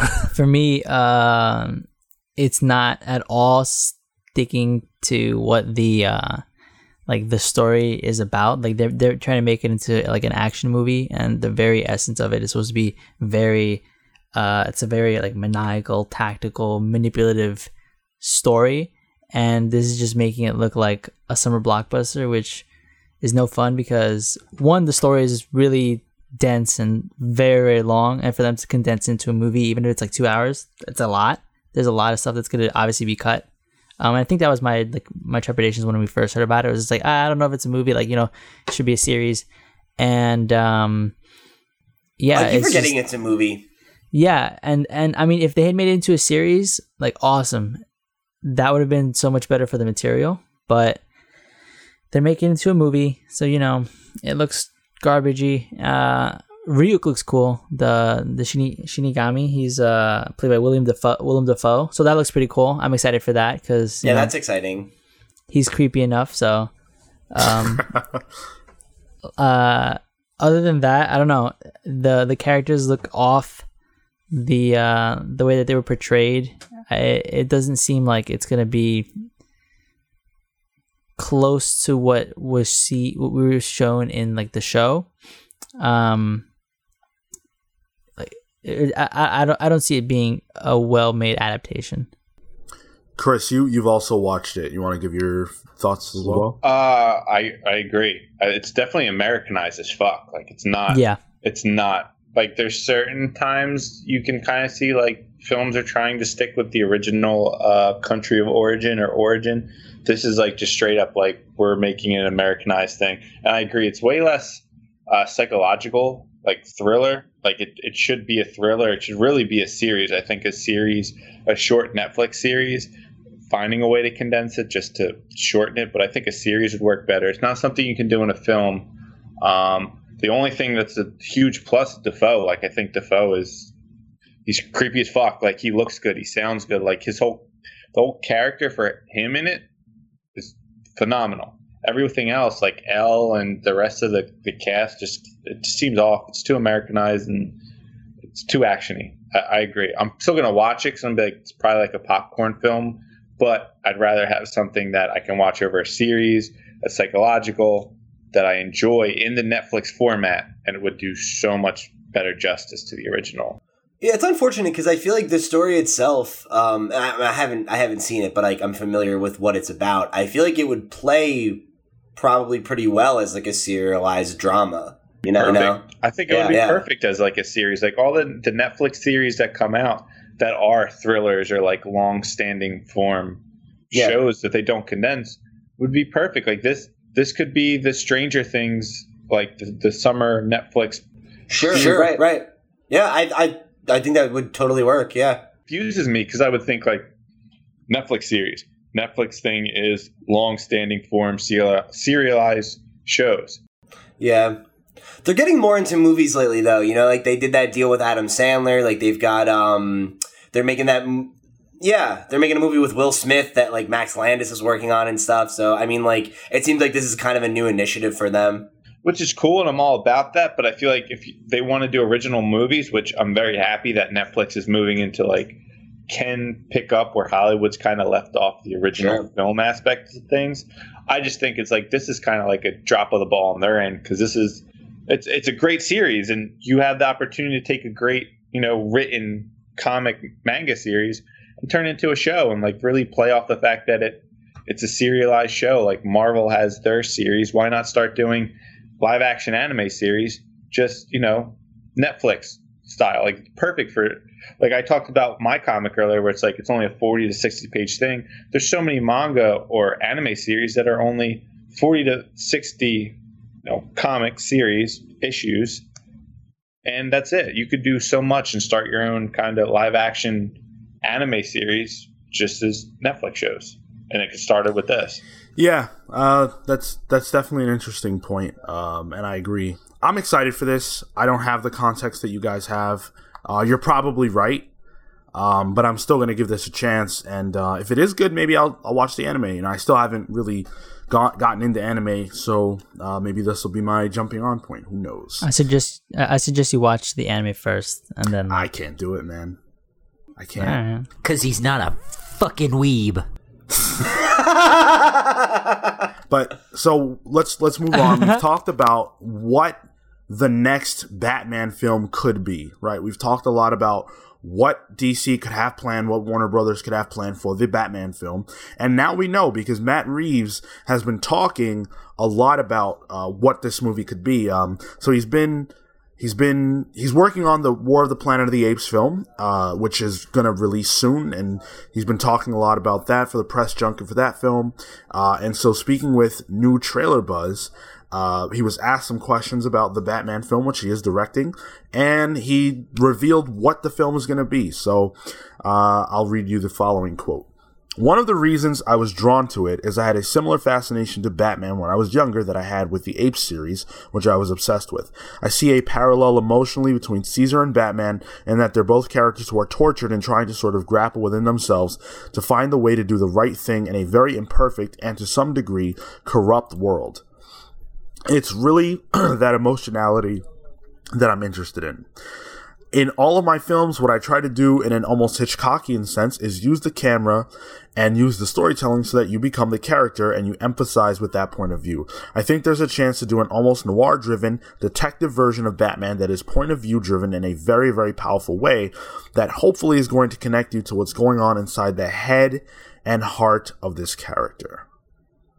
So that yeah, that sounds really interesting. Uh, and also, uh, we we've talked about how it seemed like they were hot shotting this film because it did it did have the release uh, the release date of 2019, sometime in 2019, but it doesn't look like they're sticking to that. It looks like the film is going to be shooting in 2018 at some point, and that uh, though we know Ben Affleck will be playing Batman, um, they're reworking the film and not going in the direction of what he had originally written for this film.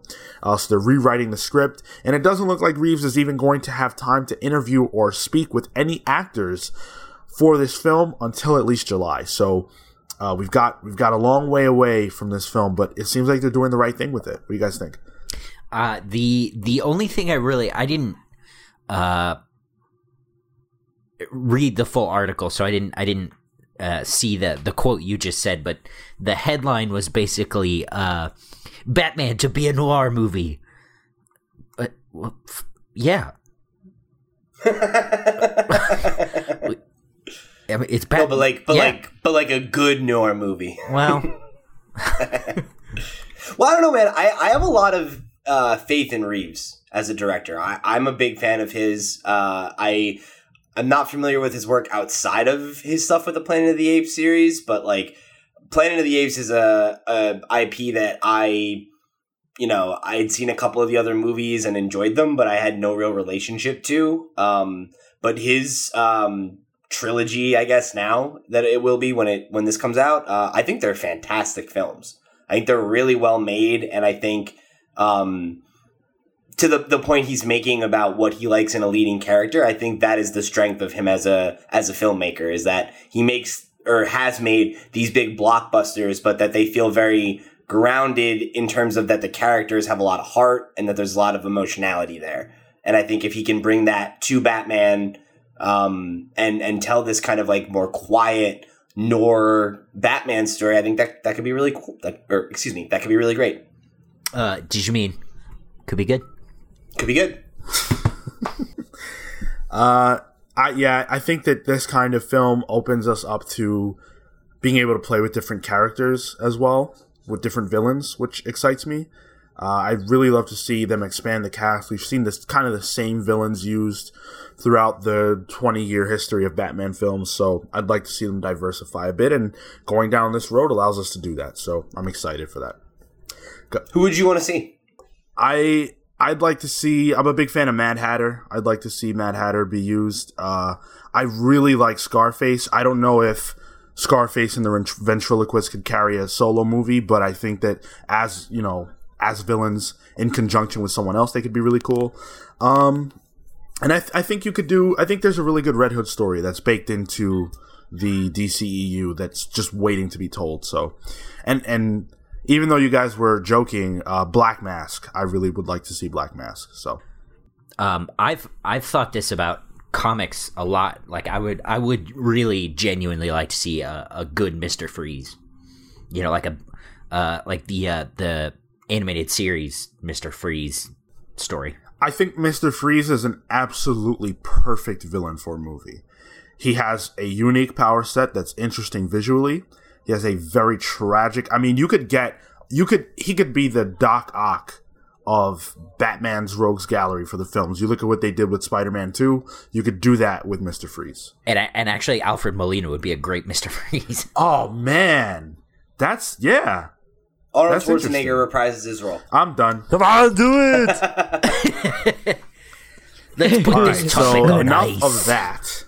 Uh, let's let's talk a little bit about our main topic. Let's dive into our main topic, which is sure to trigger some of us. Uh, we've talked a lot on this show, especially recently, about what Sony's planning on doing with Spider-Man and their film universe, and what it's what is important to a comic book film. And so my question to you guys is the following. Are core fans important to the success of comic book films? Uh, they always make changes. Studios always make changes to these characters and to the storylines when they bring it, when they bring them to film. Um, but can too much change, like what Fox did with Fantastic Four in the recent film, or what Sony's doing, hurt these films at the box office by alienating us, the core fans? Uh, or have comic book films just grown beyond us and the fan base that made these characters popular? And do they no longer need to adhere to our demands for accuracy in order for these films to be successful? That's the that's the meat of the question here. So, I don't think it matters too much, honestly.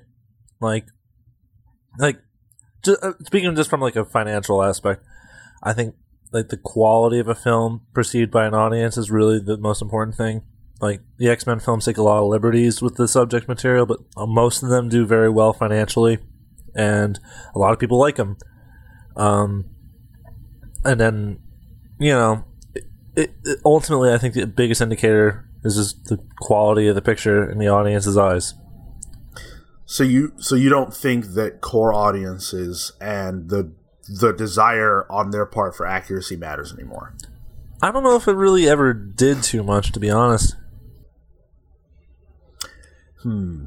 I, I actually agree with Phil. Um, I think especially if you even if you look at something like um, like the original Superman movie, right, which is a thing we talk about a lot as being really definitive for Superman, but that's because it was so popular, not because it was like this perfect adaptation of the character or anything like that. It took a lot of liberties and it made a lot of rules that would become rules for Superman. Yeah, yeah. And um, Superman and talked about the old- Batman, both.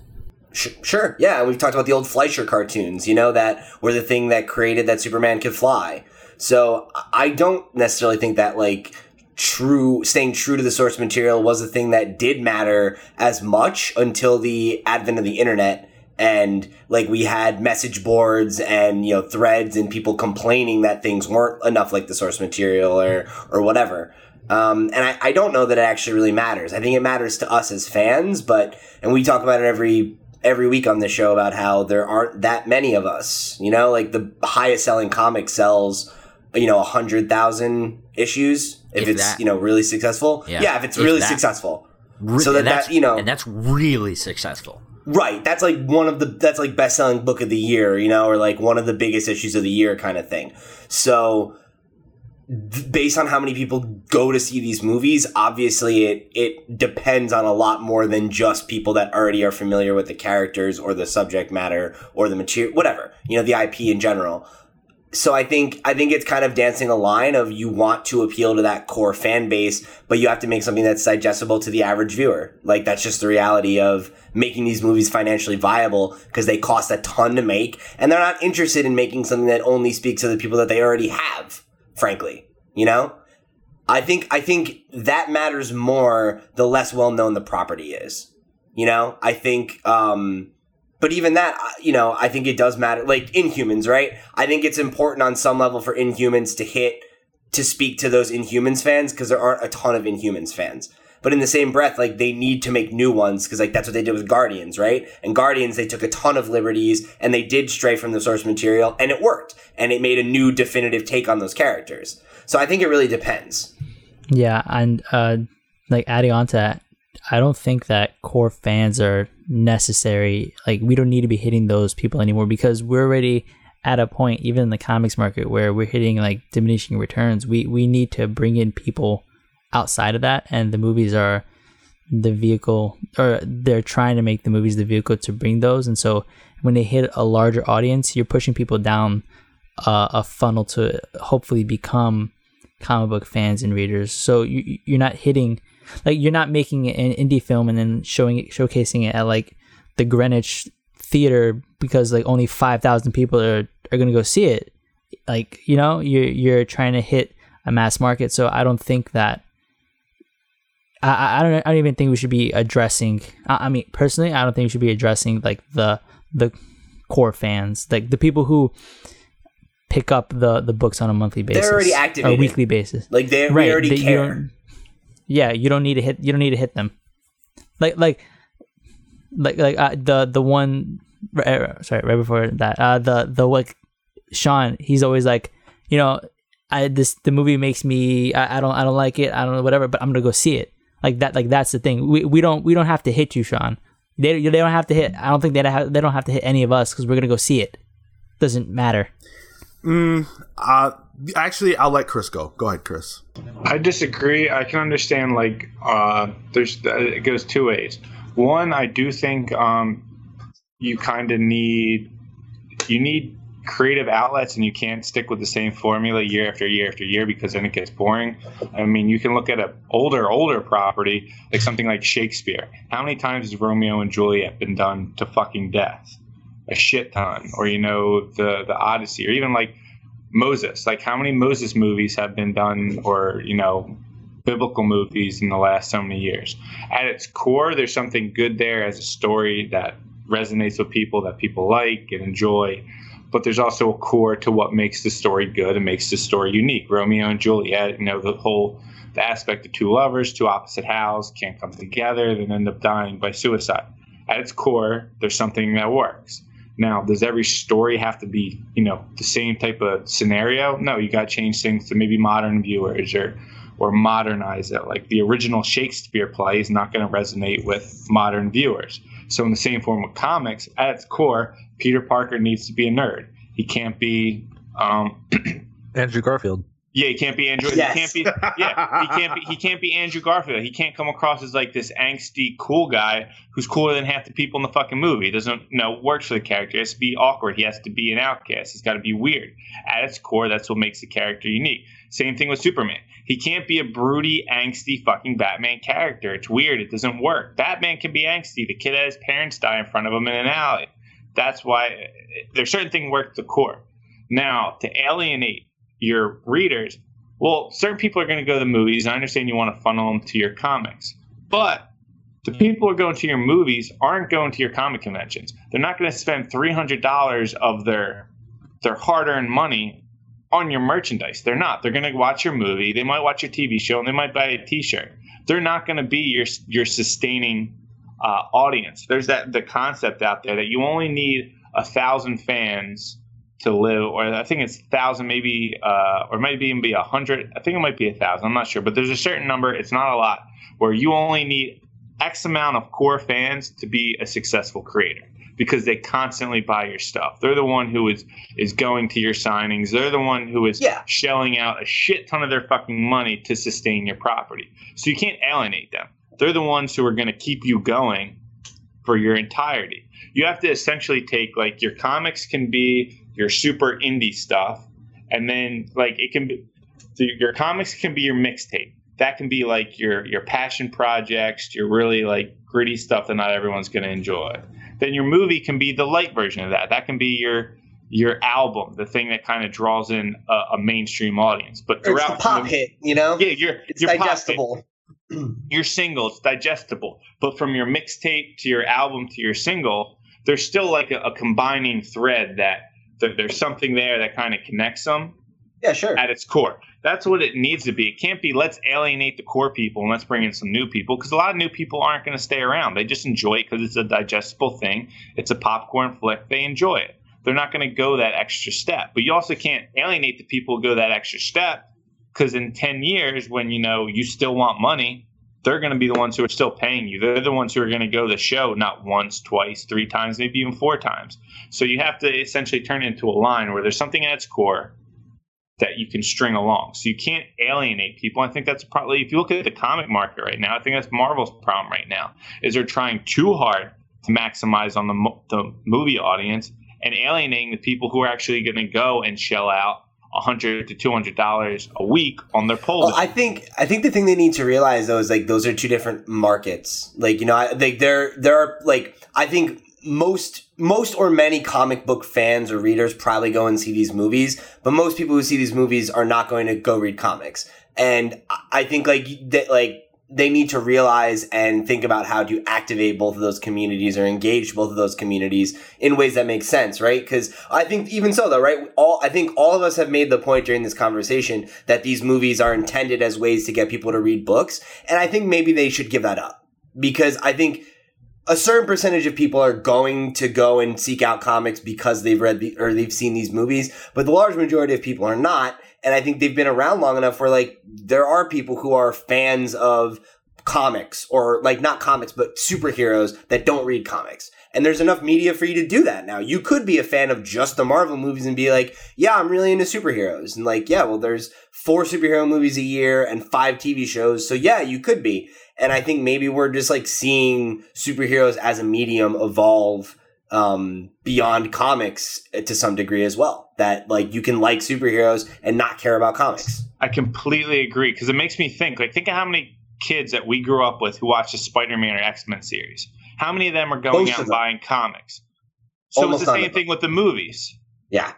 There's Exactly. plenty of people who are going to grow up watching these movies and absolutely loving the movies. How many of them are going to go buy comics? Probably five to ten percent. It's a nice jumping off point. Like we all had our jumping off point at some at some point with some medium outside of comics that probably brought us in, whether it was a TV show, maybe we saw an ad, whatever. So comics and quote superhero genre has been around forever. It, it needs a connecting point to go, oh, this is interesting. Let me find out more. But I think the comic industry needs to realize they're a niche market. Accept your niche market. The movies are a jumping off point to bring people into your market, but stop trying to connect the audience. It's the same thing. You have people who are hip hop heads, who are into mixtapes, indie rappers who really fucking like battle rap and certain things, who are like, fuck Kendrick, fuck Drake, fuck whatever. But there are certain kids who are going to go listen to a Drake album, a Kendrick album, who are going to go backwards and go, oh, I want to listen to more lyricism. I want to listen to a different kind of beats. Who will work their way back. Same thing with rock. Same thing with any genre. I think the problem is that comics, for whatever reason, is like, oh, well, we have to be the same as the movies. No, you you've had your medium around forever. There's been Spider-Man shows since like the 60s or 70s. It's not they didn't change the comics when everyone was like, "Oh, I love Spider-Man and Friends," or "Oh, I love the Spider-Man cartoon." They're like, "No, the Spider-Man cartoon's a jumping off point for regular people to come look at our shit." I think instead of going backwards and trying to combine the two, accept your medium, accept your medium is niche, and the mainstream stuff's for mainstream people, and then just keep a, a connecting thread. As long as you keep your characters generally around the same and keep inventing new stories around those, you know, specific points, I think it'll it'll be fine. And I think sometimes the hardcore fans need to sometimes take a step back and realize not everything's for them either. So I I think that um, if you look at the films that they've made, a lot of the ones that people have the most complaints about are also the least accurate. And I I strongly believe that there is a connective element there. So you look at Man of Steel, right? I think Man of Steel is a good movie. And I think that Man of Steel works really, really well if you watch it as the first contact that humans have with an alien and an alien growing up as a human. I think that's brilliant. But most people who care about Superman will argue that it does not work as a Superman movie, and that's the reason why they don't like it, right? And Man of Steel should have done better than it did at the box office. I, I firmly believe that. But it didn't. And I think that a large reason why it didn't is because people didn't like the way it portrayed Superman. So in that regard, the accuracy of the character and the portrayal was super important. It was extremely important. Look at Fantastic Four. People who watch the Fantastic Four movie from 2004 or whatever, and then go watch the most recent one, don't recognize those characters. Uh, um, Johnny Storm is black.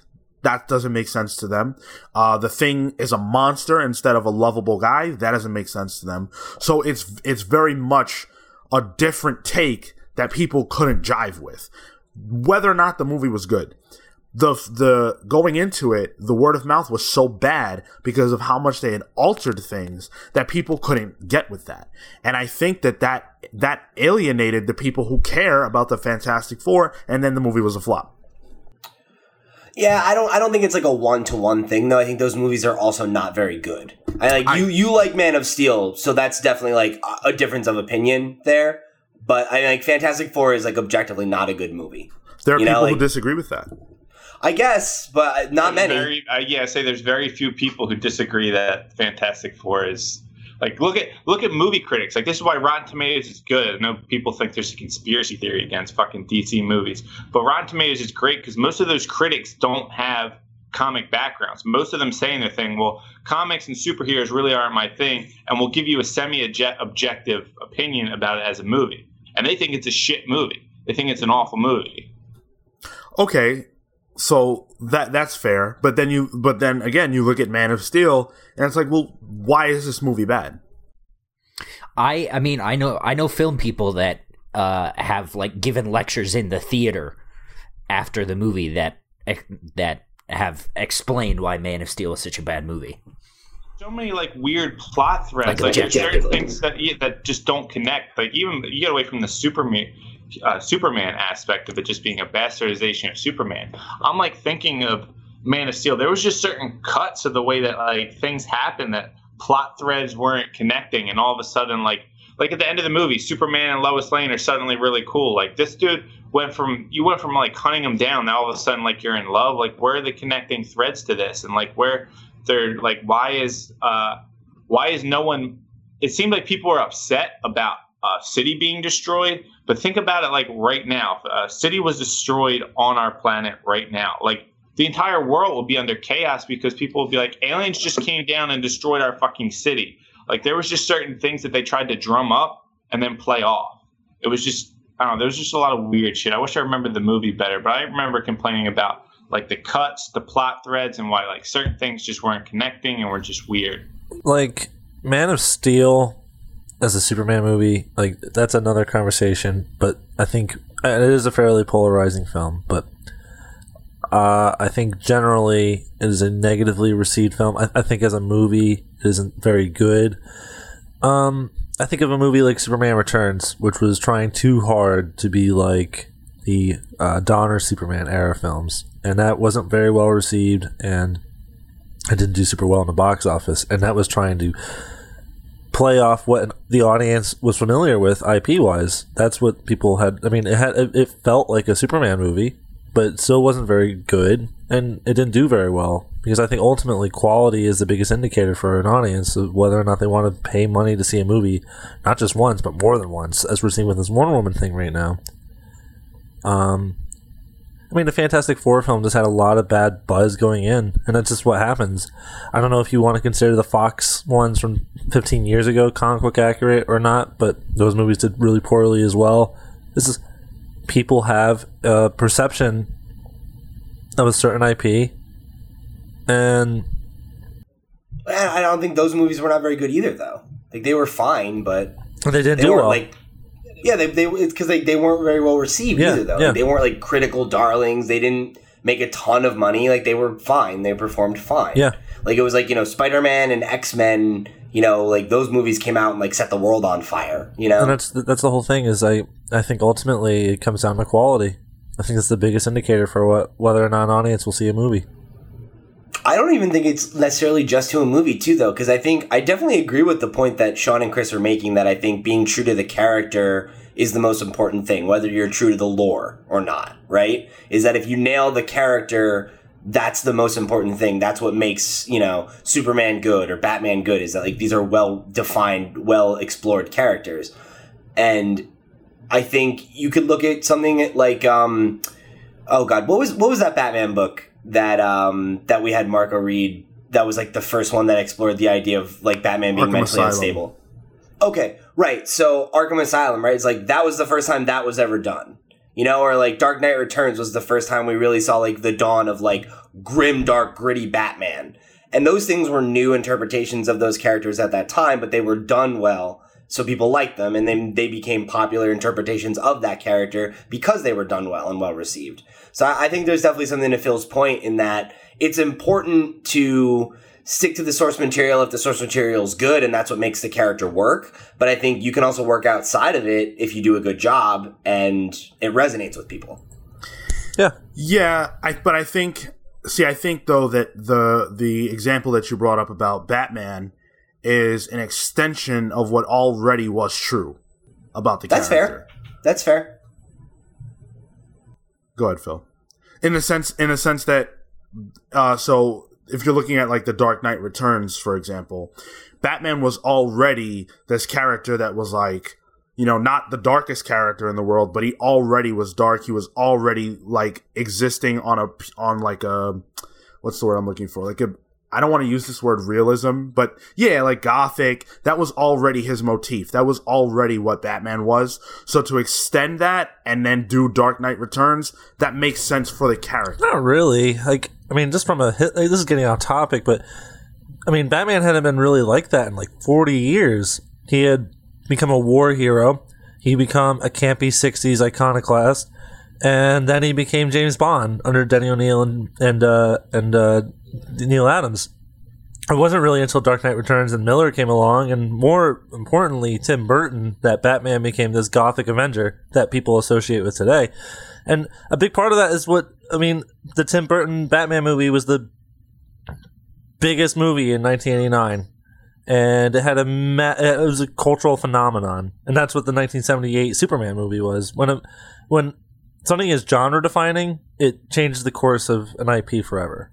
Yes. My, my point is like to Pete's point is that these things were new and innovative. I, I don't think they were playing to something that was already being done. Same thing with Guardians of the Galaxy.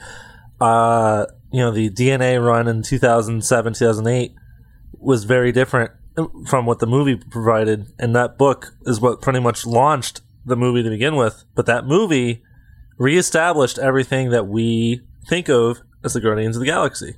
Yeah, I don't know. I, I feel like I feel like the Guardians movie was made more because they wanted to have, like you said, like a Fantastic Four type family thing going on. And expand into Marvel Cosmic. Right, rather than it being something that people were clamoring for. Uh, and people said the same thing about Ant Man, that there wasn't really a market there for an Ant Man movie, and then it came out and was a success.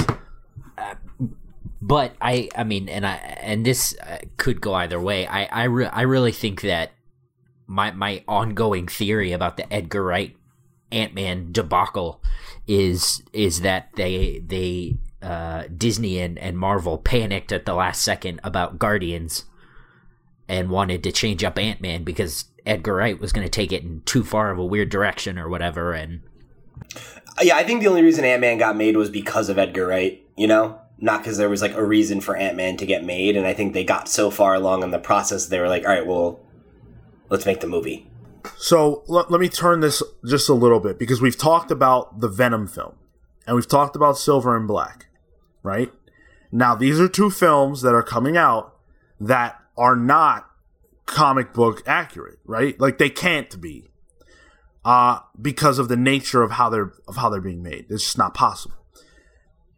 So, Pete, you've been arguing on the side of comic book accuracy not being super important. What do you think about those movies in the context of your current argument? So my issue with those are, I mean, part of it is, I guess that they will not be comic book accurate, but it's it's not even that. It's more uh, to speak to the original point that I already agreed with, which is that I they can't be character accurate either. And that's a bigger problem for me is that like Venom and Black Cat specifically are characters that only like at least in their original form, in the way that I assume we are going to be introduced to them, uh, are characters that only exist and and are valuable in the context of Spider-Man stories, in my opinion. So it's it's not so much that oh they're, not going to be accurate to Venom because they're going to portray Venom as a hero or something. It's like no, Venom's interesting because he's a foil to Spider-Man, and Spider-Man's not going to be there. And Black Cat is interesting because her and Peter have a fucking just awesome chemistry together, and like they play off one another really well. Like other than that, like she's just like a Catwoman clone, you know, and and and Venom is just you know Bizarro Spider Man. Yeah, exactly. So it's like how those things don't work without the anchor character. So that's my concern more so than it is that I don't think that they're going to be like accurate to these characters themselves. See, the problem is that Venom has existed for like 30 20, years. 20 or 30 years, and for like the uh, last for- ten or so, fifteen. for he hasn't been- He was a '90s character, wasn't he? So, yeah, so for for 80s, eight- 80s. yeah, like what was it like Oh, late yeah. eighties? I want to say he was so made in for- '87. Yeah, I so for, Yeah, it was during it was during um, McFarlane's run on Amazing Spider-Man. So for about 30 25 years. thir- 20, 25, 30 years, Venom has been a character for oh shit, it has been only- 30 years since yeah. 1987. Dang. Yeah. Only a handful of those years was Venom actually a, a Spider-Man foil. Yeah, but that's what he's best known as, and that's what they're going to introduce him as. And even so, like again, if you want to take it from that angle, like his creation is Spider-Man, though.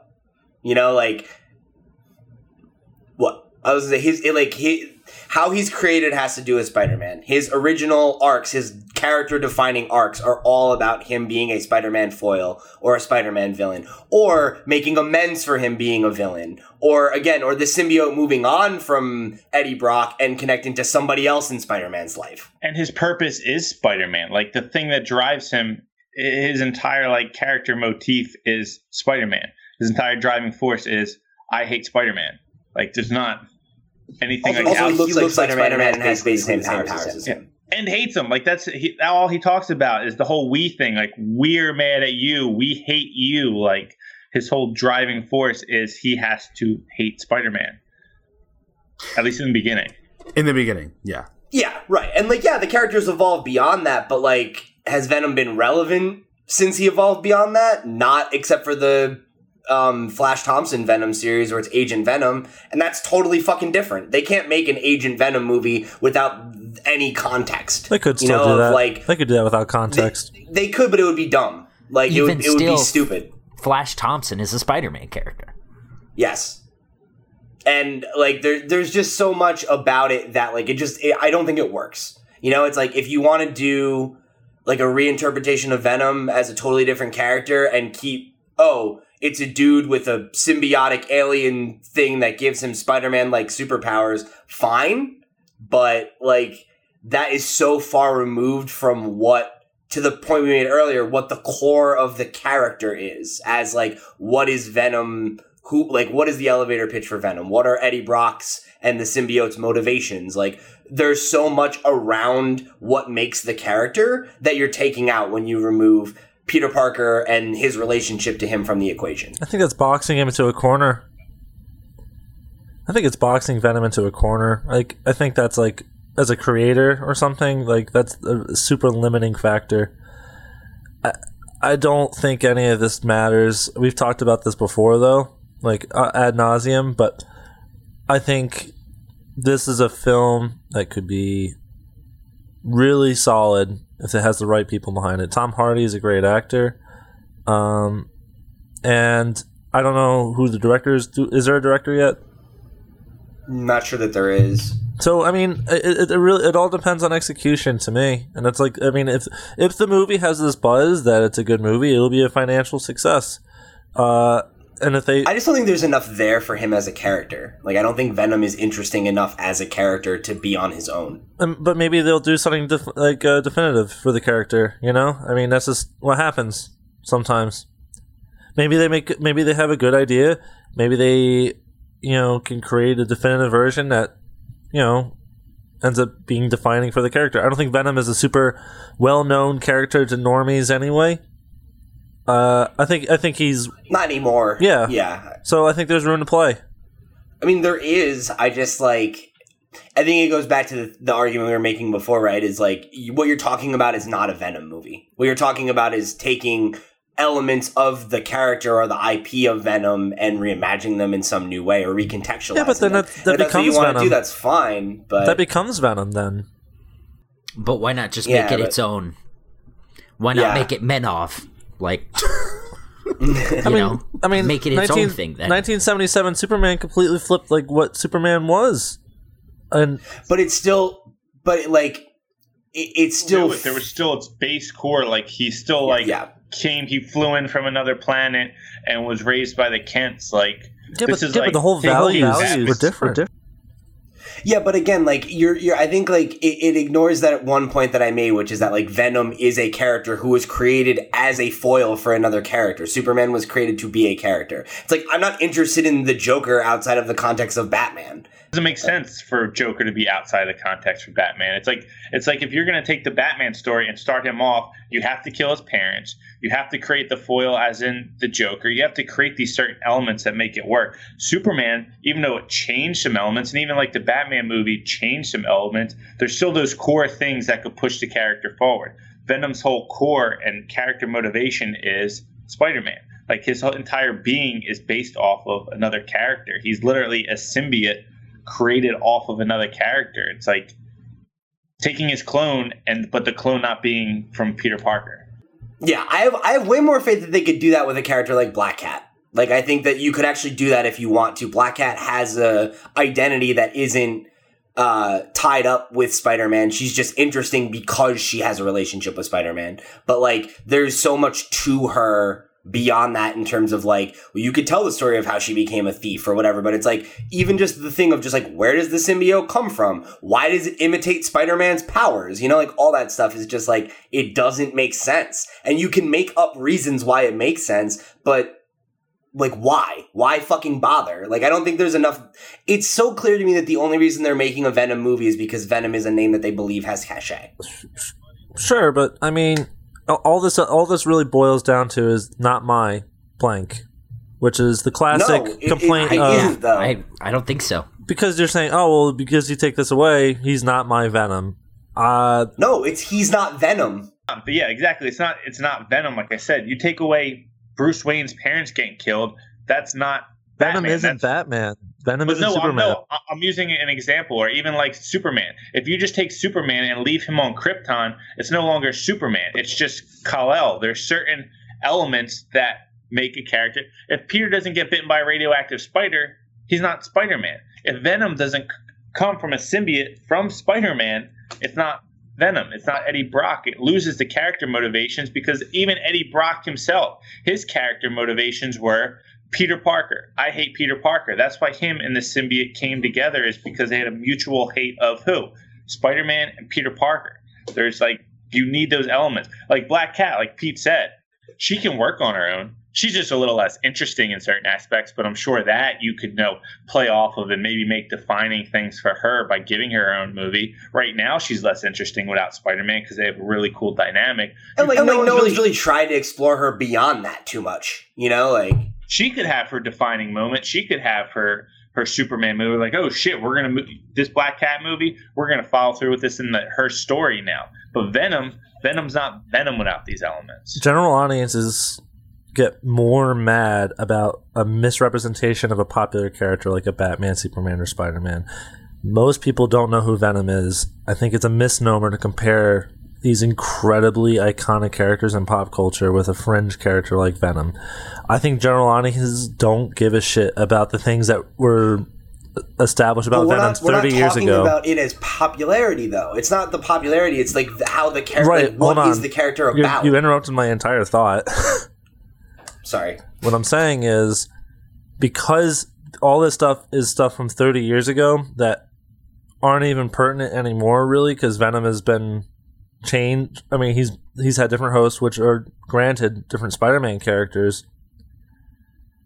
The thing is, Venom doesn't have this hard, stoic background that these very popular IP characters have that leave a lot of room to play with. And because of that, if you do something creative and interesting, general audiences will be receptive. And that's why there's plenty of room to establish a good movie. So this the the conversation at its core is about whether or not the accuracy of the character is in any way related to the success of the film and whether or not people like Pete and Chris who care about the accuracy of the character matter in the grand conversation that we're having about money and and these films being a success. And I think Phil's point is that even if the character is not accurately represented, it doesn't matter because general audiences don't know that and they make up the bulk of the people who will see the movie. So that that point is well taken. Now what I want Yeah, to I establish that. what I want to establish before we do wrap up this conversation is this question. We know Venom is coming out. We we know that it's most likely not going to be accurate to the character in the what what I think is fair to argue are the core ways that that character um, was conceptualized, at least in the beginning, right? I think we can all agree with that. So the question is, because they're going to change it drastically, and it will, and it, the movie will not include Spider-Man. Do you guys think that it will flop based on those elements, regardless of the quality of the movie? Absolutely. It's going to be Fantastic Four all over again. So I, I, I, those are two separate questions. No, I don't think it's regardless of the quality of the movie, but I think because Venom is such a thin character, I don't think the movie will be quality. Also, I don't have any confidence in Sony in making superhero movies. They haven't made a good one since Spider-Man 2. I think it'll be. I think it'll be Catwoman and Elektra. Yep. Just thin, uh, nearly parody versions of the character. Venom in name only. Well, I, I want to clarify something because uh, I, I I totally disagree that there's not enough there with Venom to make a good Venom movie. I think, I, and I, I disagree on Elektra as well. I think you can make a fantastic Elektra movie I'm if not, you gave uh, it. hang him. on, I'm sorry. I'm not. I'm not saying that you couldn't make one. Yeah, I'm- it just I was wa- it wasn't made. Yeah, I'm, I'm absolutely. comparing. Yeah. the I think film he was saying we it'll be on that level Right. of quality. Yeah. I don't think Pete's saying that there's not enough for Venom either. He I did. Think I would, no, no, he's saying there's not enough there without Spider-Man, which Yes. is my point. I think there's there's plenty for both of these characters: Black Cat, Sable, Elektra, Venom, all these characters. But there's certain elements that make them full.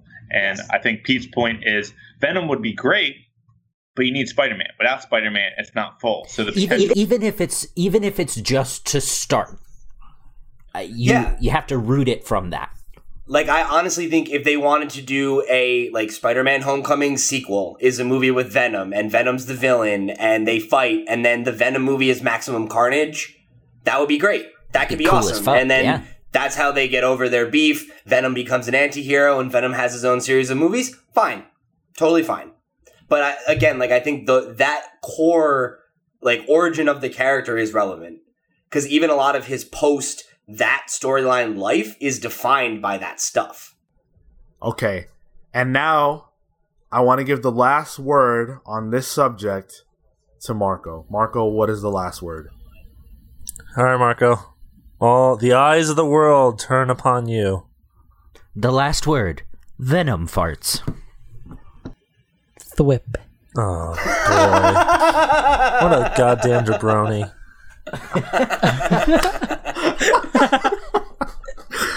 All right, that's gonna do it for that topic, guys. Um, Wait, speaking of, I heard jabroni. What's going on with the the beef you guys got going with uh, the, The long, long box? box? Oh, those Oh, fucking dude. jabronis! all right, let me tell you. Let me put Go ahead. one thing: they're not on our level.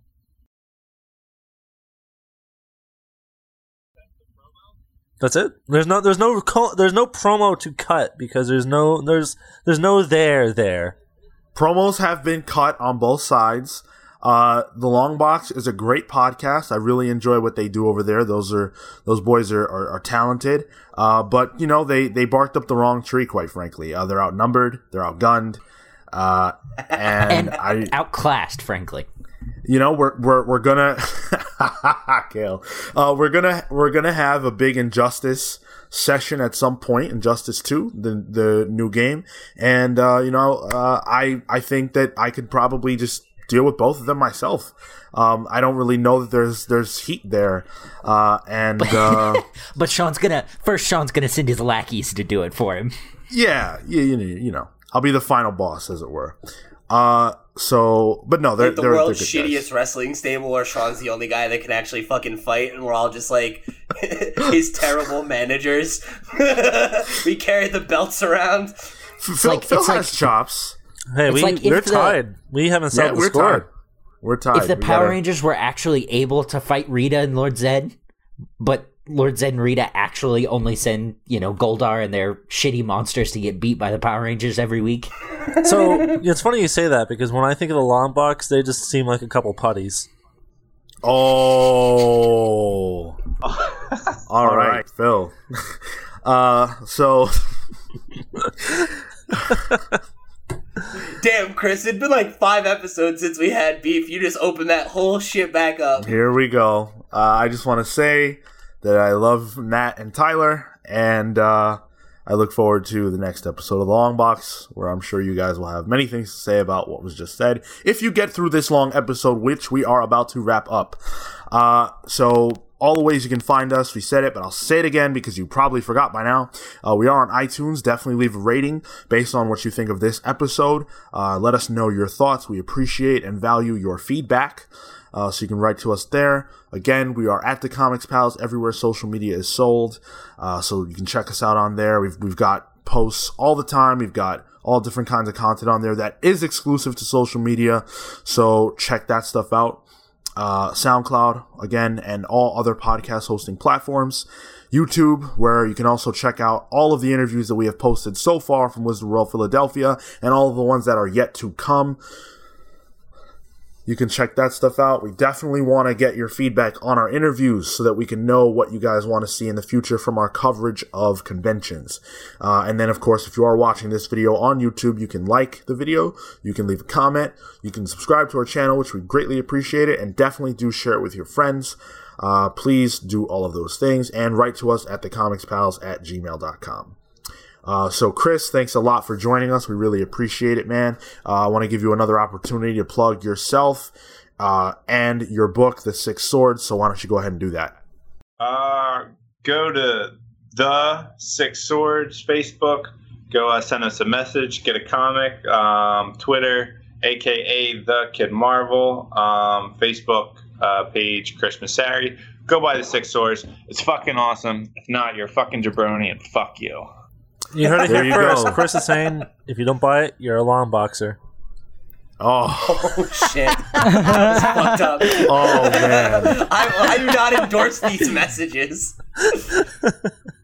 Matt and Tyler are my friends. Pete, hit it. All right, so uh, thank you guys again for joining us here on another episode of the Comics Pals. If you guys want to check out some more content from me, you can go check out our sister show, The Video Game Pals, with me and Sean, where I'm the host and we talk about video games. That posts tomorrow on whatever platform you're on. Uh, if you guys want to check out more from just me, you can go check out my writing over at cbr.com. Um, haven't done anything new in a bit, so I've still just plug in those same two Wonder Woman pieces I've been doing the last two weeks. So if you haven't checked those out, please go do that. Help me pay the rent. Give them a click. Give them a read. Uh, let me know what you think on social media at loud underscore Pete on Twitter and Instagram. You can come talk to me about why the Venom movie is going to be trash, and we can gang up on Phil. You can try. Um, I wanted to take a second to announce and uh, congratulate uh, friend of the show, Letty Wilson. Uh, you might know Letty from her work on our uh, on our logo and a million other things. Uh, Letty is amazing. She uh, is a featured artist in the upcoming Secret Loves of Geeks, an anthology an anthology series that's uh, being put out by Dark Horse uh, next year. Oh, that's so cool. Um, yeah, I'm super pumped for Letty. I know she uh she's very very excited and she's very very talented and very very much uh deserves all the praise she's gonna get for this. She deserves to be up uh in in all up in this book with names like uh Becky Cloonan, uh Gerard Way, uh Cecil Castellucci. Um yeah, Wow. this is gonna be huge. And Holy it's gonna shit, be huge go. Letty! We Yeah. knew her Yeah. when. We knew her when. So We knew uh, her. She made our fucking logo, boys. She made my face look Hawaii as fuck. it's the most Hawaii looking boy I've ever seen. oh, what? Other than Kill so white. uh, other than that, you can find me on Twitter and Instagram at Toto in Tow. That's T O T O I N T O W. Phil? All right, well, uh, if you're in the Philadelphia area, come down to the 69th Street Theater where I'll be uh, broadcasting Elektra this Friday, uh, Catwoman on Saturday, and Ghost Rider on Sunday in the matinee show. So come by and check those out.